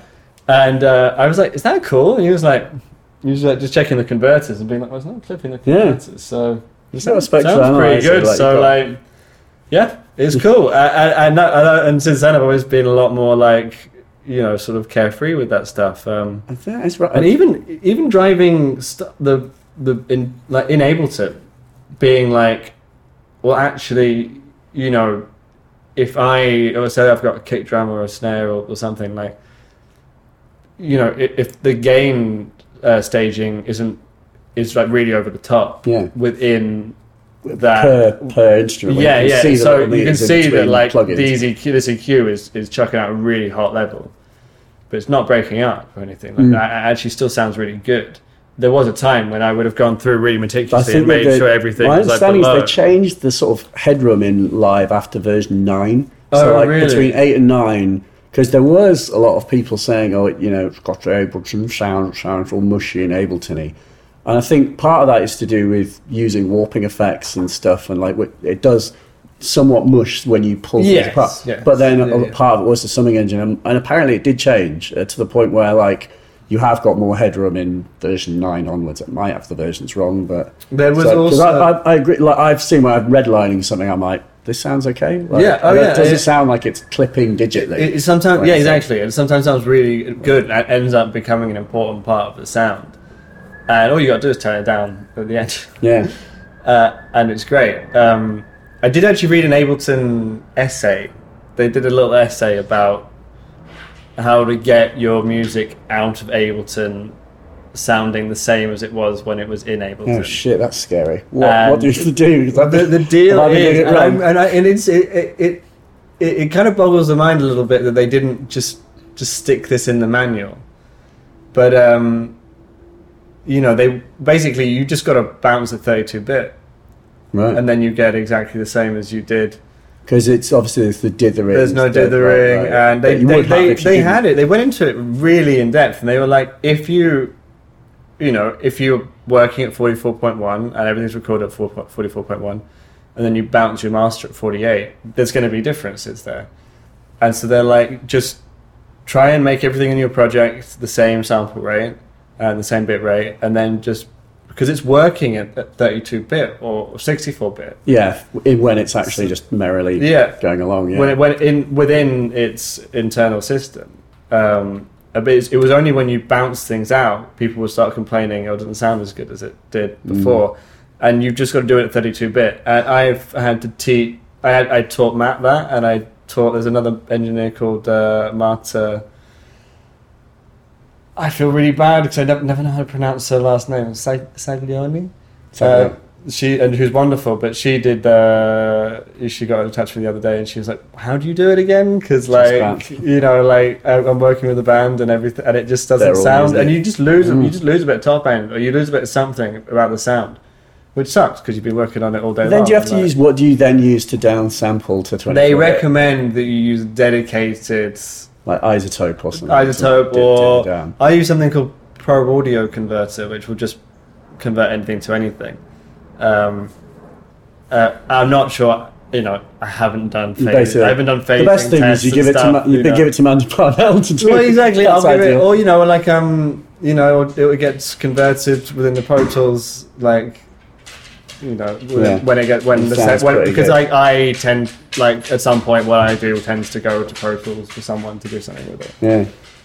Unless it's something that I've done completely myself. So, you know, I hope that the conversion algorithms they're using and Pro Tools are good. You just don't know, but I know that, like, at least I know now that I can trust what I do in Ableton because you know it's such a brilliant program. I love it as well. And I think it's opened like the world of electronic music up to so many people, and it's now like it's so ubiquitous, like it's everywhere, and it is everywhere. People are doing AV installations, or people just use it for. Or people just use it for lights sometimes now. Because they're like it's really great MIDI sequences. Yeah, so have you gotten into like the keystrokes as well? If you can get almost like you can. I discovered. And I was doing it partly by feeling, you know, when you click a MIDI note, you can move up and down with the notes. Like if you hold like Alt and stuff, and you can shift it left and right, and you can do velocity. And I started trying all the combos and realised that they thought about this, and you really can basically copy note. You can sit with just the keyboard and copy a note, move it up, move it, position it, lengthen it, and shift it on. Oh, I didn't know you could lengthen just all from. I think you can. I might have made that up now, but I was like, shit, you can really become like a little key warrior on like I mentioned earlier, it is now an extension of myself, and I can be incredibly inebriated and still use it like totally. I wake up some mornings and I'll be like, what's this that? One key? One like, all right, that's pretty cool. I don't remember making that at all, but it sounds all right. I'm, a huge fan. I think I found a lot of the keyboard strokes, but if not, it's so easy. You're doing it already. I wanted to ask you one question. Yeah, sorry. Which is that's fine. I like not asking questions, but only about your live modular thing because I remember we talked about that. I hit you up to be like, what the fuck did I do? Help me out a little bit because you've actually done this and I haven't. But what did you end up doing? I never asked you how it went. I think it went really well. Which was your first solo. It was the promoter of the festival. There's a chap called Hector who's been bringing the horrors to Mexico for years, and he love Mexico just to say that's like I mean Mexico has been very very good to us, and they it's like.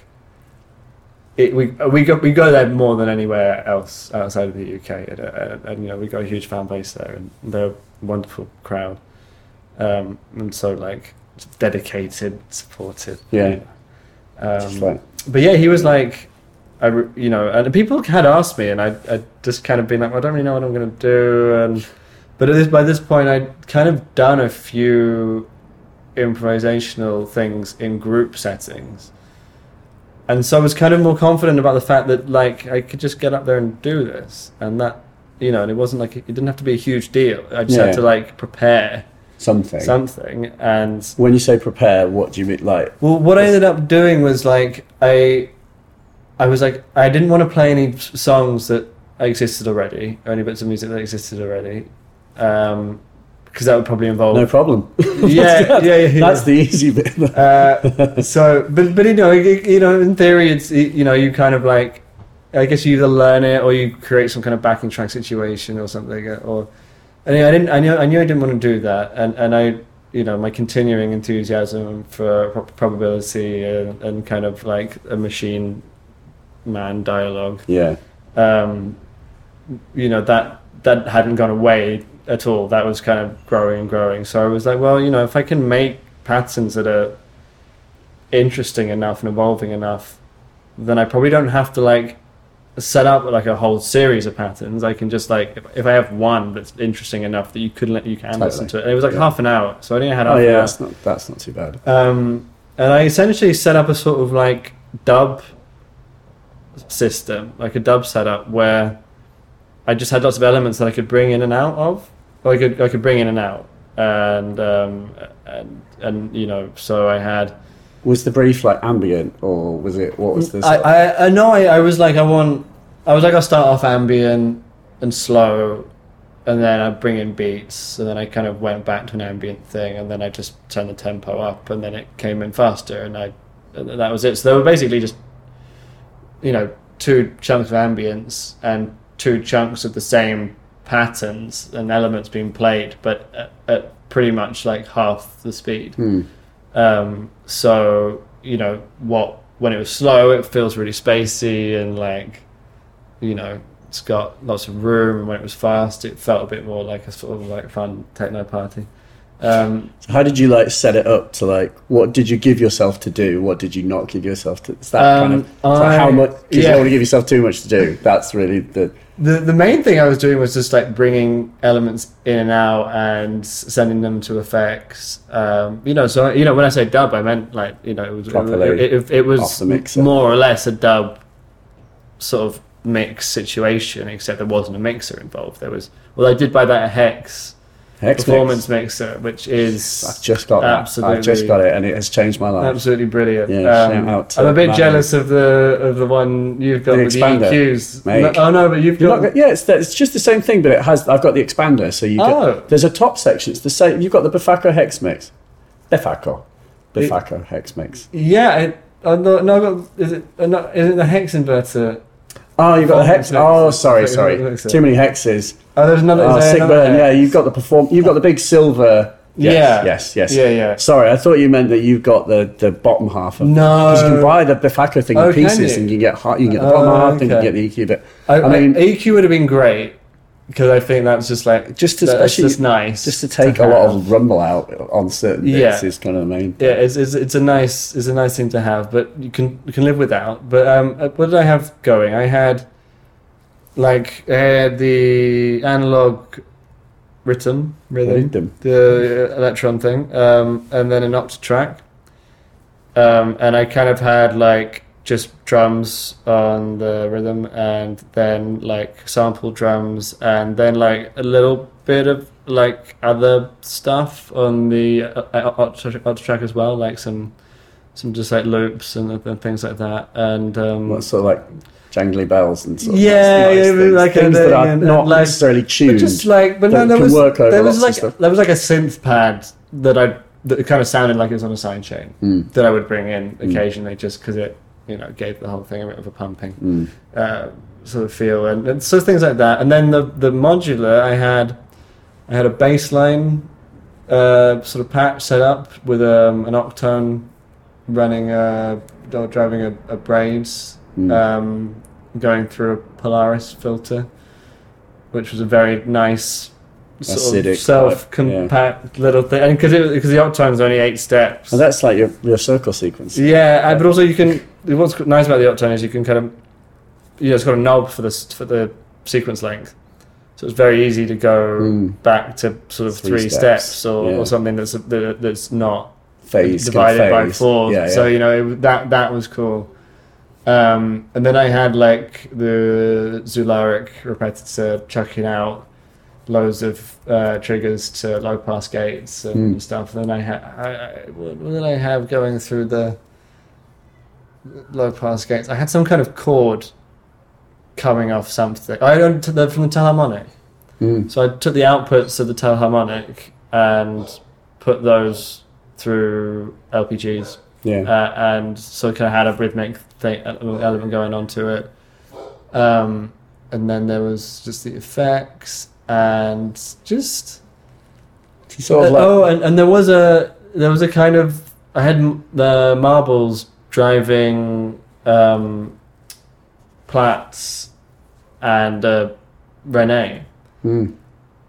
And it kind of had the René in some sort of snake mode just doing its thing. So there was this beautiful kind of like quite stringy sound. Or maybe that was...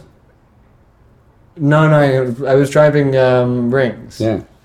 I was driving Rings, which obviously has that lovely... It's polyphonic. It's hard to tune though. Like, I always struggle with tuning it. Complete pain in the ass to tune. I don't know like how you... I think I did it more or less by ear. Yeah. And it was great. You could cue on the on the Hex Mixer. You do that on the Bifaco, which is I literally have like cue, comma, 4 rings. That is basically like that's the difference between being able to, I think, really craft a moment in an improv situation with a modular system, because like if you're doing it all and the audience can hear it all, like I don't think that's not really a situation. I've heard like that Stevio guy uses, because instead of using volume to mix, he uses filters, and he apparently, I've read that he uses like low pass filters, so you can sort of bring in drums and almost just kind of listen to yourself if the rumbly rhythm that's coming in is going to gel. Like almost, if you're paying more attention than your battered audience, then you might get away with that.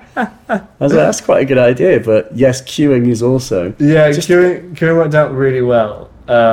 Just depends on, like, if you're doing things in a techno-y fashion, it's like, where is the playhead? Where are we in that 8-bar loop? Do you know what I mean? If you're queuing stuff is like... You've almost got to have like a split personality where you really are paying attention to the output. I just needed to know that it was in shoot. Yeah. That was my main thing, or that was all happening okay. There was definitely a lot of just like I'm not checking stuff. Check it out, see what happens. You've got quite a lot of stuff going on there. There was quite. I didn't make it really minimal. I kind of felt like, on the art track at least, I had a really nice backbeat going on. That was just a kind of four to the floor disco beat, but because I'd used all those sounds that I recorded to cassette. The vibe was really good, nice. and it just worked really well. And it worked great slow, and it worked great fast. So it was just being able to have reliable stuff that I could bring in when I needed to. And then it was all going through the Octatrack. The whole thing was I only had a left right out into the Octatrack as well. A little bit, but not a huge amount. I had the crossfader up, so I think I could make it really reverby and spacey if I wanted to make some transition thing, but all in all it was fun. But I was I think I mentioned this to you, but Richard Devine was on next. Oh mate, and then it was at least you went, and then it was after. Horrors, I think, and then that's like Gary Newman and Nitzareb and it was on the same stage. It was a Hector had really programmed this sort of very good festival, so everyone who was there was no one was there because their mate had brought them. Everyone was there because they really liked mostly British electronic music. But it was interesting kind of watching Richard because he's obviously he's incredibly talented and got a wonderful ear, and he's obviously got the mind to do this stuff. But what I really, really found very reassuring was chatting to the band who had played before us, whose name slips my mind, but they were a sort of Parisian-based duo, AB kind of duo. They were really great. And they said they were chatting to him, and he was like, "Oh man, the patch I've got for tonight, it's mental. I don't even know what's going on in there." And I was like, that kind of was almost relief, because I was like, okay, he doesn't know either. Yeah, he's no idea what's gonna happen. And he's not just this some kind of bizarre mind who's just like. He's not playing four-dimensional hyper chess. No, he's not. He's just kind of and I think like me, he's just found ways of having a duet with the machine and having the machine spit out just as much as you're putting into it. And to be honest with you, I actually a little bit more of a group, and I like his stuff more when it's more musical. More looped. It's more what he does, he'll post up these things that sound like a million sounds at once. Ants crawling over contact mics, going through resonators or something like that. But or he'll do these beautiful, very musical kind of slow, jammy kind of things. And I lean towards the more musical aspect of what he does. Also. What's that? Myself also. Yeah. I totally know what you mean. But, but both things like those, where I've seen him do stuff like Orteca-y kind of fast, crazy beats. But then it's always sometimes amazing. Something when there's that kind of beautiful bell sort of melody in the background of it that just ties it together. Yeah.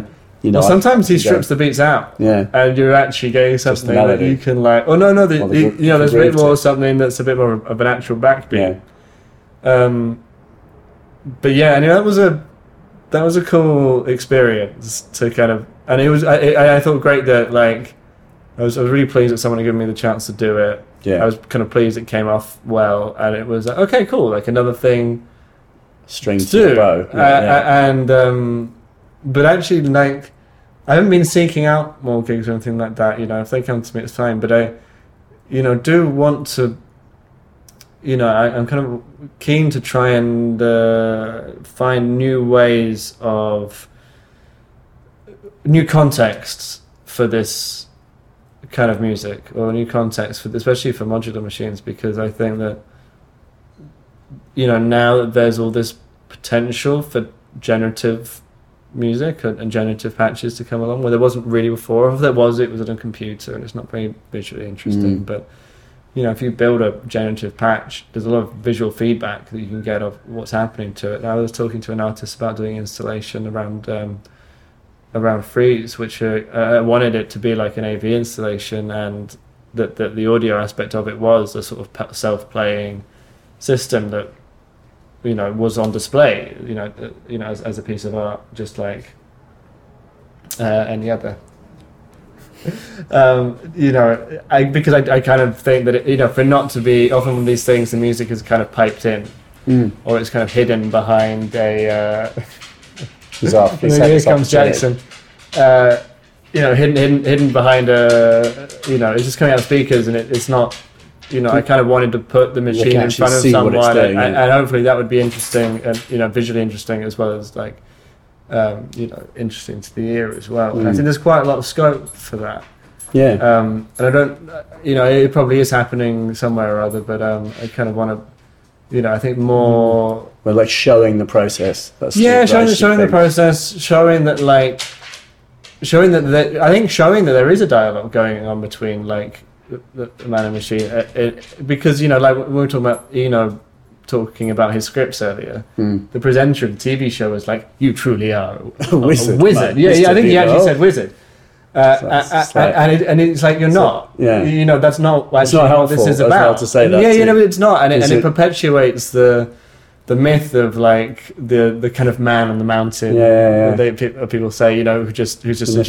Electronic music, and it's just like kind of pre-thought of everything. And I actually think that is how Aphex does it, as far as I'm aware. Well, like he is just a genius. Well, because he uses like an MC4 or something, doesn't he? Like he does on like the analog stuff. Yeah, he uses like quite arcane sequencing. Well, But those things, I think, are all natural tools. He does. Yeah, I think that as said before, with like that guy, it's just like I think the reality is there is no, like, what he. If you listen to that music, I could have a reasonable go at telling you how every sound is achieved and get something very similar. Yeah. What I lack is the ability to just sit there with the blank canvas and as a forward motion actually create that music from scratch. It's like the actual techniques for any one aspect of those things are probably not that complex. It's simply that you've got the mind to sequence them and actually hear the music before it's... also his micro-tuning experiments are very interesting. I thought it was a real shame that Korg put the micro-tuning stuff in a monosynth. Not the poly one. Yeah.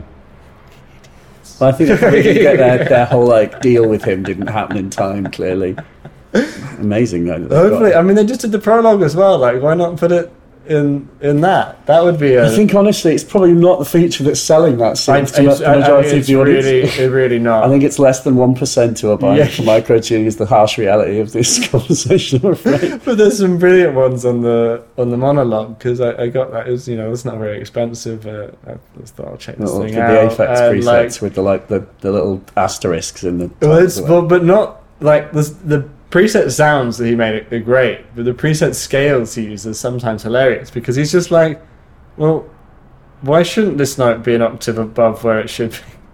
Literally an octave. Yeah, he's like, he'd be like an octave and 10 cents. So you'll just be like, da, da,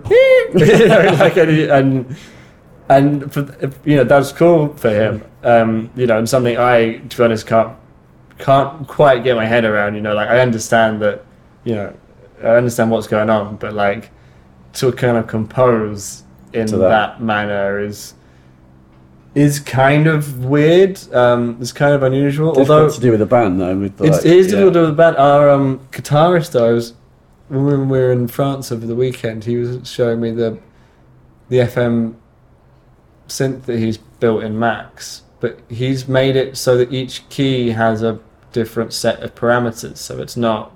Oh, it's multi-timbral. Well, like but it's or it just changes all the parameters for that key.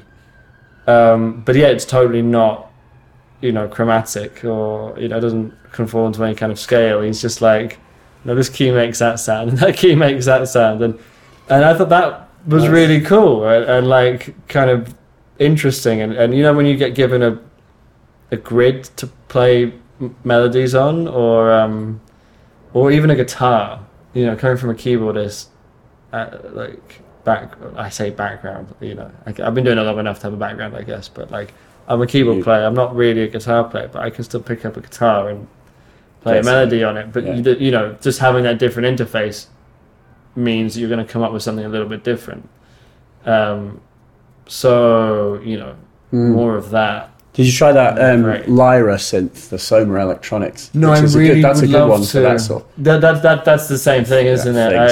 It sounds exceptional. It sounds from what absolutely stunning. I really wanted. I actually played that, and it was like that's the best. Before Mexico, I was like, because part of what made Mexico possible was like the fee was actually pretty good, and it meant that I could buy a few modules that would allow me to play. Like I could buy that mixer, right. You know, that would allow me to play live in a way that I couldn't before, and it like doubled my track input, sort of, or you know, it really increased what I could do because I had the dub mix, IntelliGel dub mix, before, which is it's great. It's just a great little mixer. It's just like it was 4 channels, and you know, it's not.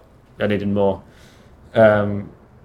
I did. I was tempted to buy the Lyra. It's not a lot of money, really. It's like, not that like expensive, and it sounds great. And I love the fact that it's just like free. What is it? Is it 8 or 4? Do they make a smaller one? There's 2. There's a 4 and there's an 8, and then there's like you have to bridge the contacts of 2 little metal plates to hit a key, and each key is freely tunable. Yeah, and it very much is not quantized. Yeah, there's no stepping. Yeah. So. You just tune it by ear, don't you? Tune it by ear to a scale, and it's from what I understand, because I didn't really understand it, was that it was, you know, there is effectively, it sounds like a kind of Troutonian organ or a Nova chord or whatever. Yeah, but it's strapped to a delay network where it's doing lots of weird cross feedback and just then resonating out this kind of these big. Oh, is it doing that? So it's kind of like a simple synth engine, very much married to a delay effect that is what is giving it so much of its. And is there crosstalk between the different voices? I'm not sure. I'm sure. Or maybe just the delays crosstalk, and so when you get enough stuff going on, it all just mushes.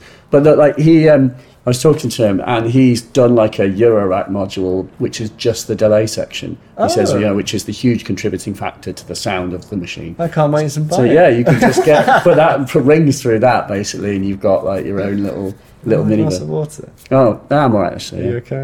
I'm going to ask one singular and final question, which is future music technology. Go. What is well, it's like, but that's also it's a shitty question. No. But it's I love thinking about it.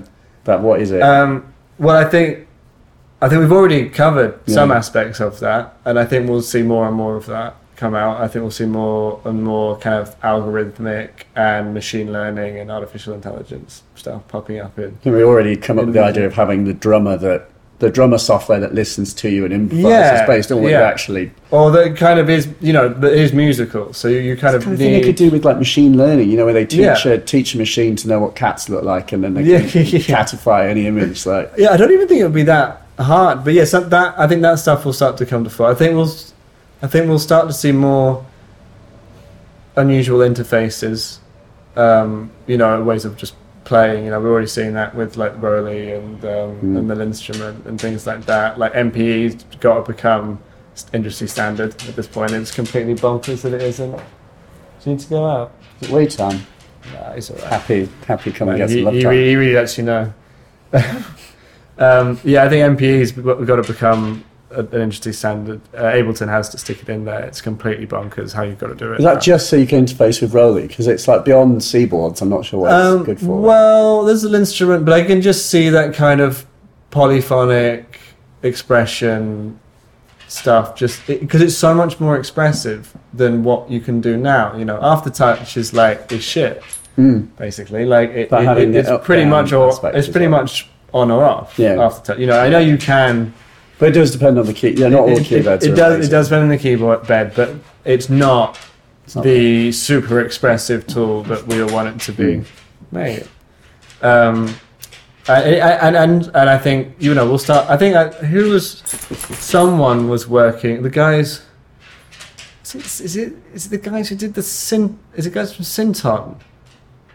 Well, they made like the sight rings. Yeah.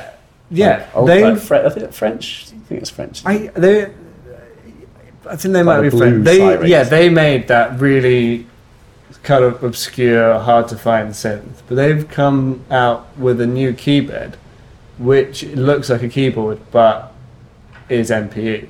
Has up down as well. Yeah, on the keyboard. It's not a thing you can like lay over a keyboard to like over each note sort of add that bit of quality. I think there might be some extra thing, but you know, you for this stuff to really make sense, I think you need consistent instruments. Yeah. You don't want to be like layering something over your Moog and then plugging it in there and then trying to get the MIDI CCs to work, and MIDI can't handle it enough because it's only got 127 steps and this is working in like thousands of steps and all that stuff, and it's just so it's got to be an instrument for it to really be like part of the instrument and for it to be an expressive and kind of like really playable synth. So in terms of keyboard synths and things like that, I can really see that coming off. Do you think that the timbral change that a human hand can employ that's what? I don't know if that is like the major focus of like future music technology. I think it's definitely how things are going, and it's what I want as a player.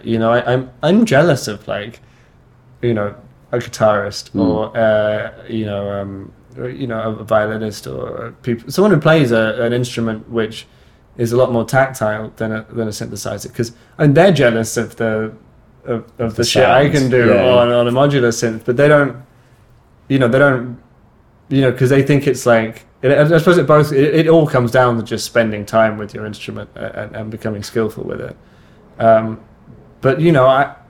I did some R&D for Roly before they put out the first Seaboard, and I think the idea is that what they're doing is wonderful, but it just did not work well with anything that I wanted to use it with. It didn't play well with anything like that.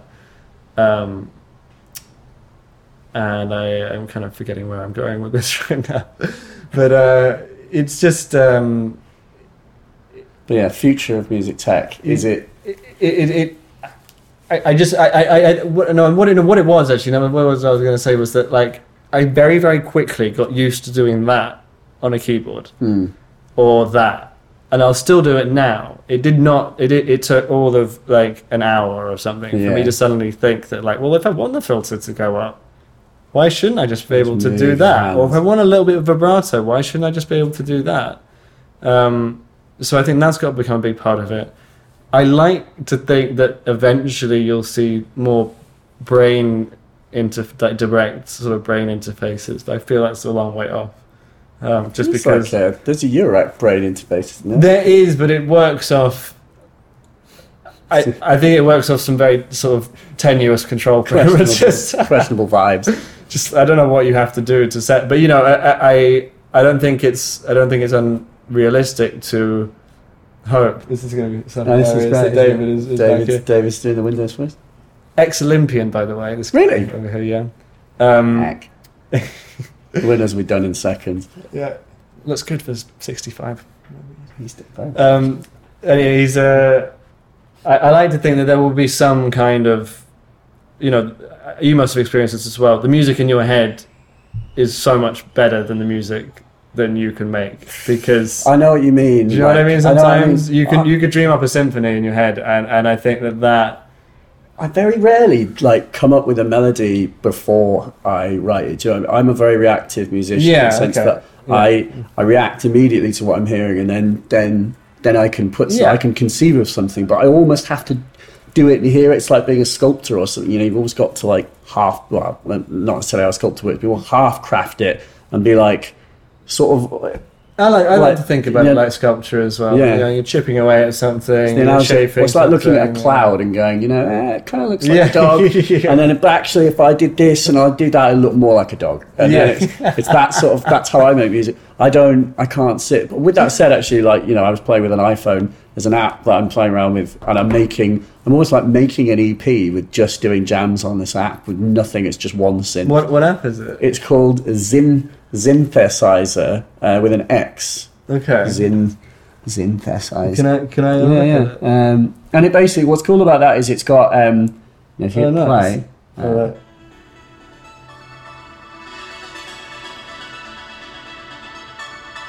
every note is in scale. Yeah. And it's just strapped to a little polysynth engine. And then you can also do like Game of Life. You know the Game of Life? Oh, yeah, yeah, yeah. Conway's Game of Life, you can turn that on.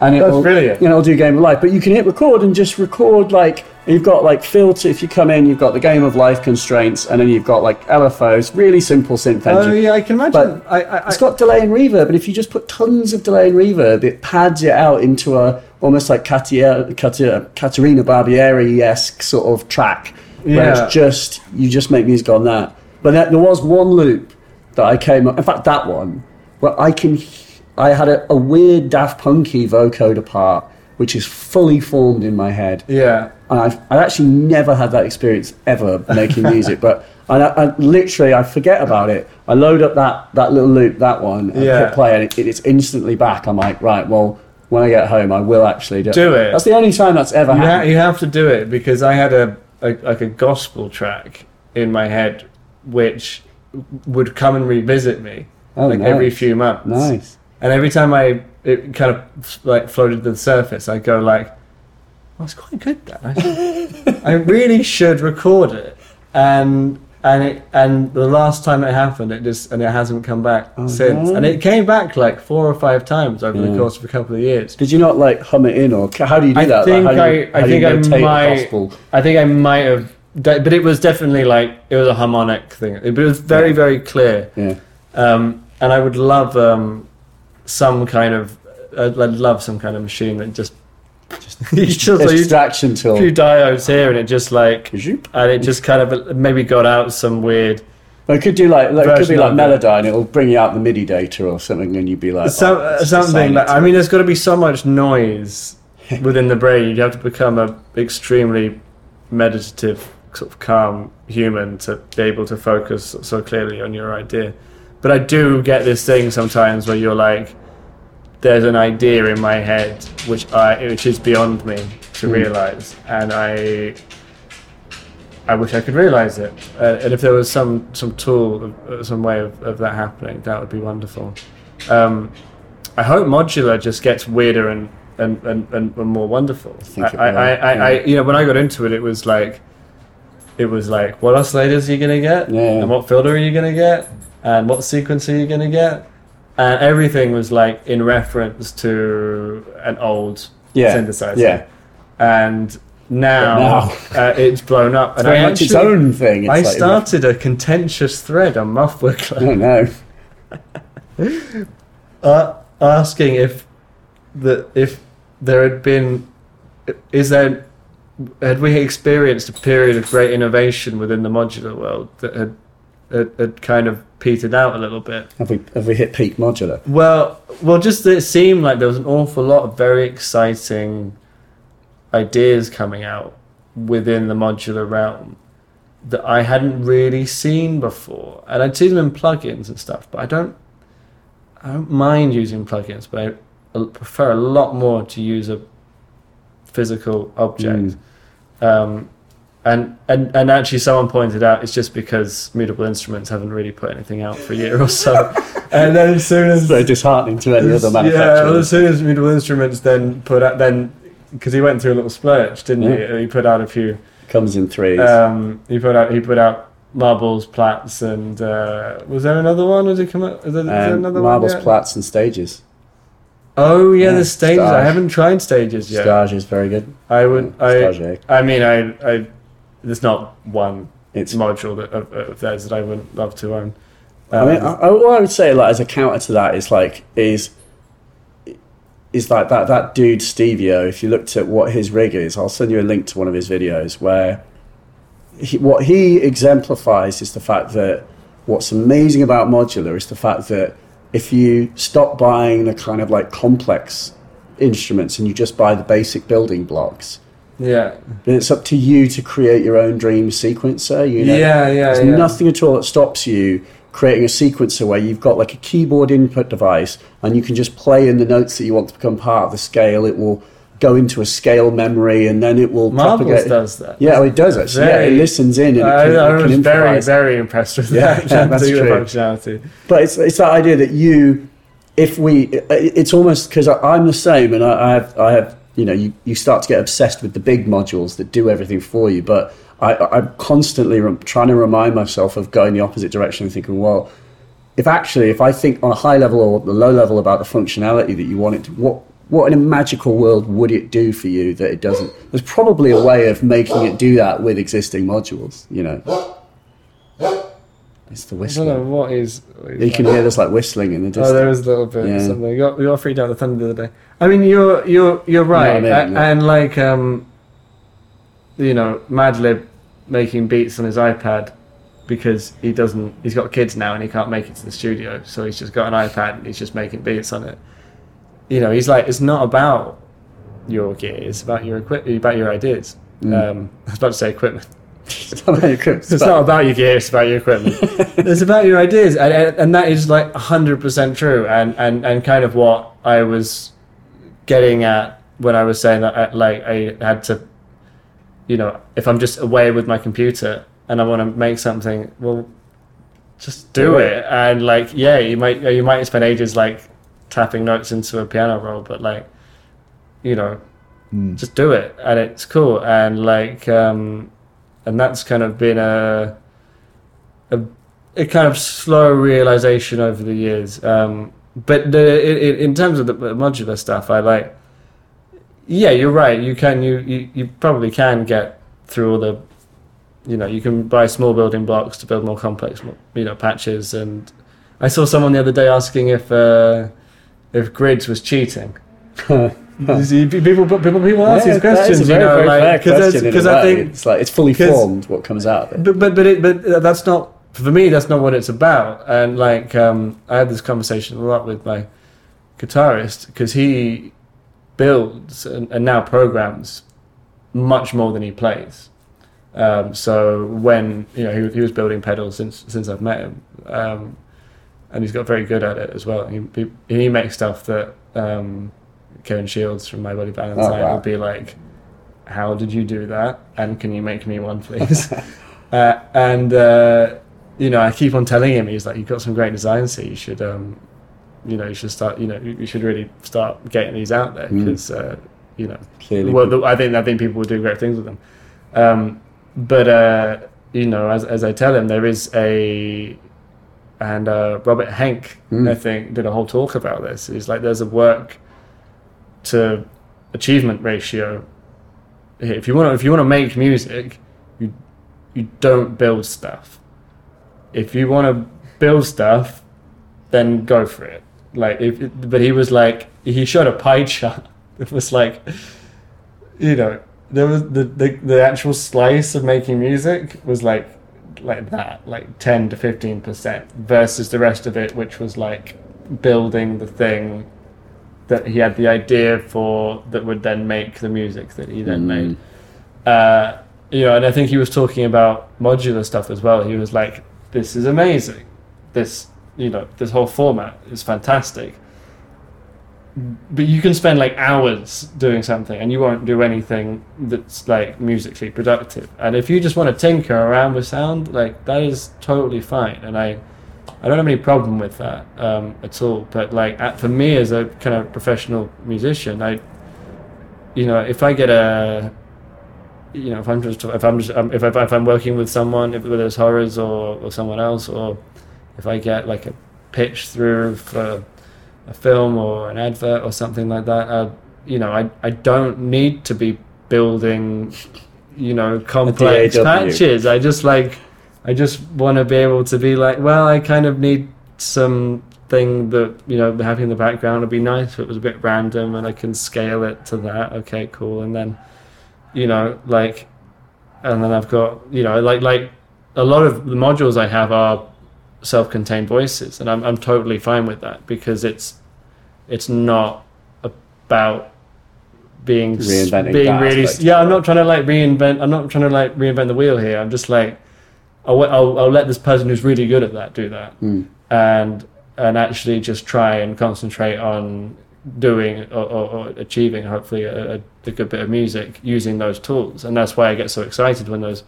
tools come out, and that's why I'm so not as excited when someone releases a new filter or something like that, because you're like, well, It's cool. I really want that Mummy film. Yeah, Mummy.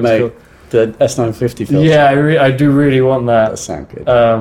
Just because I think that is a really good filter in itself, and there's a kind of slightly, it's kind of fun, a little bit esoteric, And I had an S950 as well, and so kind of like the sound of that filter, and also like it's one of the reasons jungle and drum and bass sounds really cool. Yeah, it's because it's got that really kind of filter to it. So.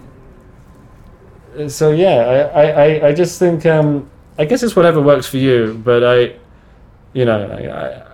tell my guitarist all the time I wish he played more guitar, and just because I think he's a really good guitar player, and he kind of does. Don't forget it, mate. He does listen. He does listen occasionally, but then he comes.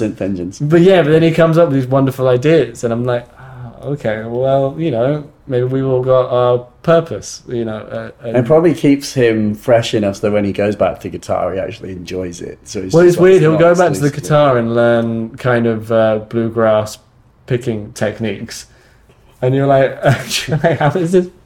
So you know what band we're in, right? But still, that's how you discover. That's how bands evolve, right? But maybe he's, sometimes they do. They these things find their way in there. So yeah. Cool. Yeah, I hope that covers. That's it. That's everything. That's all my questions. Well, thanks for having me on. Thanks for coming, Tom. Thanks for hosting us. Thanks for coming to my mum's flat. Yeah, it's not my place, guys. No. I don't know this. The checks are rolling in. Music's good. It's like the old days. It's not. It's really not. Right, well, thank you. Cheers. That's all. Thanks very much. Stop.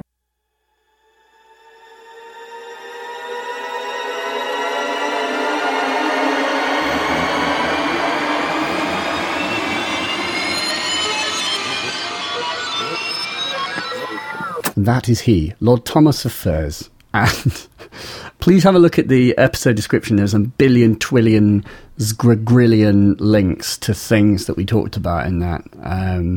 I don't know. Do I have a thought to draw from all of that? A very long conversation. I don't know. Except to say that you can apparently be in a successful band and still be sound and humble and a nice dude. Do you know what I mean? So yeah, he's most certainly that, and just interested in really cool stuff. I'm sure that if we met again, there'll be a billion other things to talk about, which is great. So yeah, check out Tom's stuff. He has an NTS show he does every month. He's on Twitter, Tom_Furs. He's got his own albums, a bunch of stuff, interludes, which is now be wrote all on the OP1 actually, which he borrowed from his brother. And obviously he's in this band called The Horrors, so you might like to check out all of their back catalogue. Tons of really good music, obviously, and they play live loads, so you'll have the opportunity to see them, and should. And they are a good band. They are an ace band, in fact. So thank you, Tom. Cheers for your time, and especially to your mother and your stepdad for allowing us to intrude, or me to intrude in your flat, his flat, their flat. And that's pretty much it. One other thing that I wanted to sort of just highlight was I got an email from someone, and you may recall last month after we talked to Scanner, I posed a sort of challenge at the end of the episode, which was record your loved ones, and that could be your parents, it could be a friend, or anyone who is very dear to you, is make a recording of a conversation between you and them, because you will not have the opportunity one day. You might go first, but they might as well. Interestingly and fantastically, there have been people who have been doing this and have been written in, and I wanted to just read one of these because it's just very heartwarming to hear that someone has done it, and it's just so bloody valuable. So this is from Preston. In some weird serendipity that my parents happened to be visiting the weekend after I heard the Scanner episode, I asked my dad if he would be up for telling some childhood stories, and I recording it. Doing this has crossed my mind in the past. My friend Ed has tapes and tapes of his dad telling very strange yarns, but I always thought it might be awkward for some reason. It wasn't at all. We all really enjoyed it and laughed a lot. My parents are pretty private, so I won't go into detail, but it included tales of air raids, national service, my grandparents' chip shop, and being mistaken for a burglar. So thanks for inspiring. He's 83 and we have a 2-year-old daughter, so it's unlikely that they will have a huge amount of time together. Not to be morbid, he jokes every year that he won't be around next year and has been doing so since he was about 65. So yeah, I thought that was pretty nice.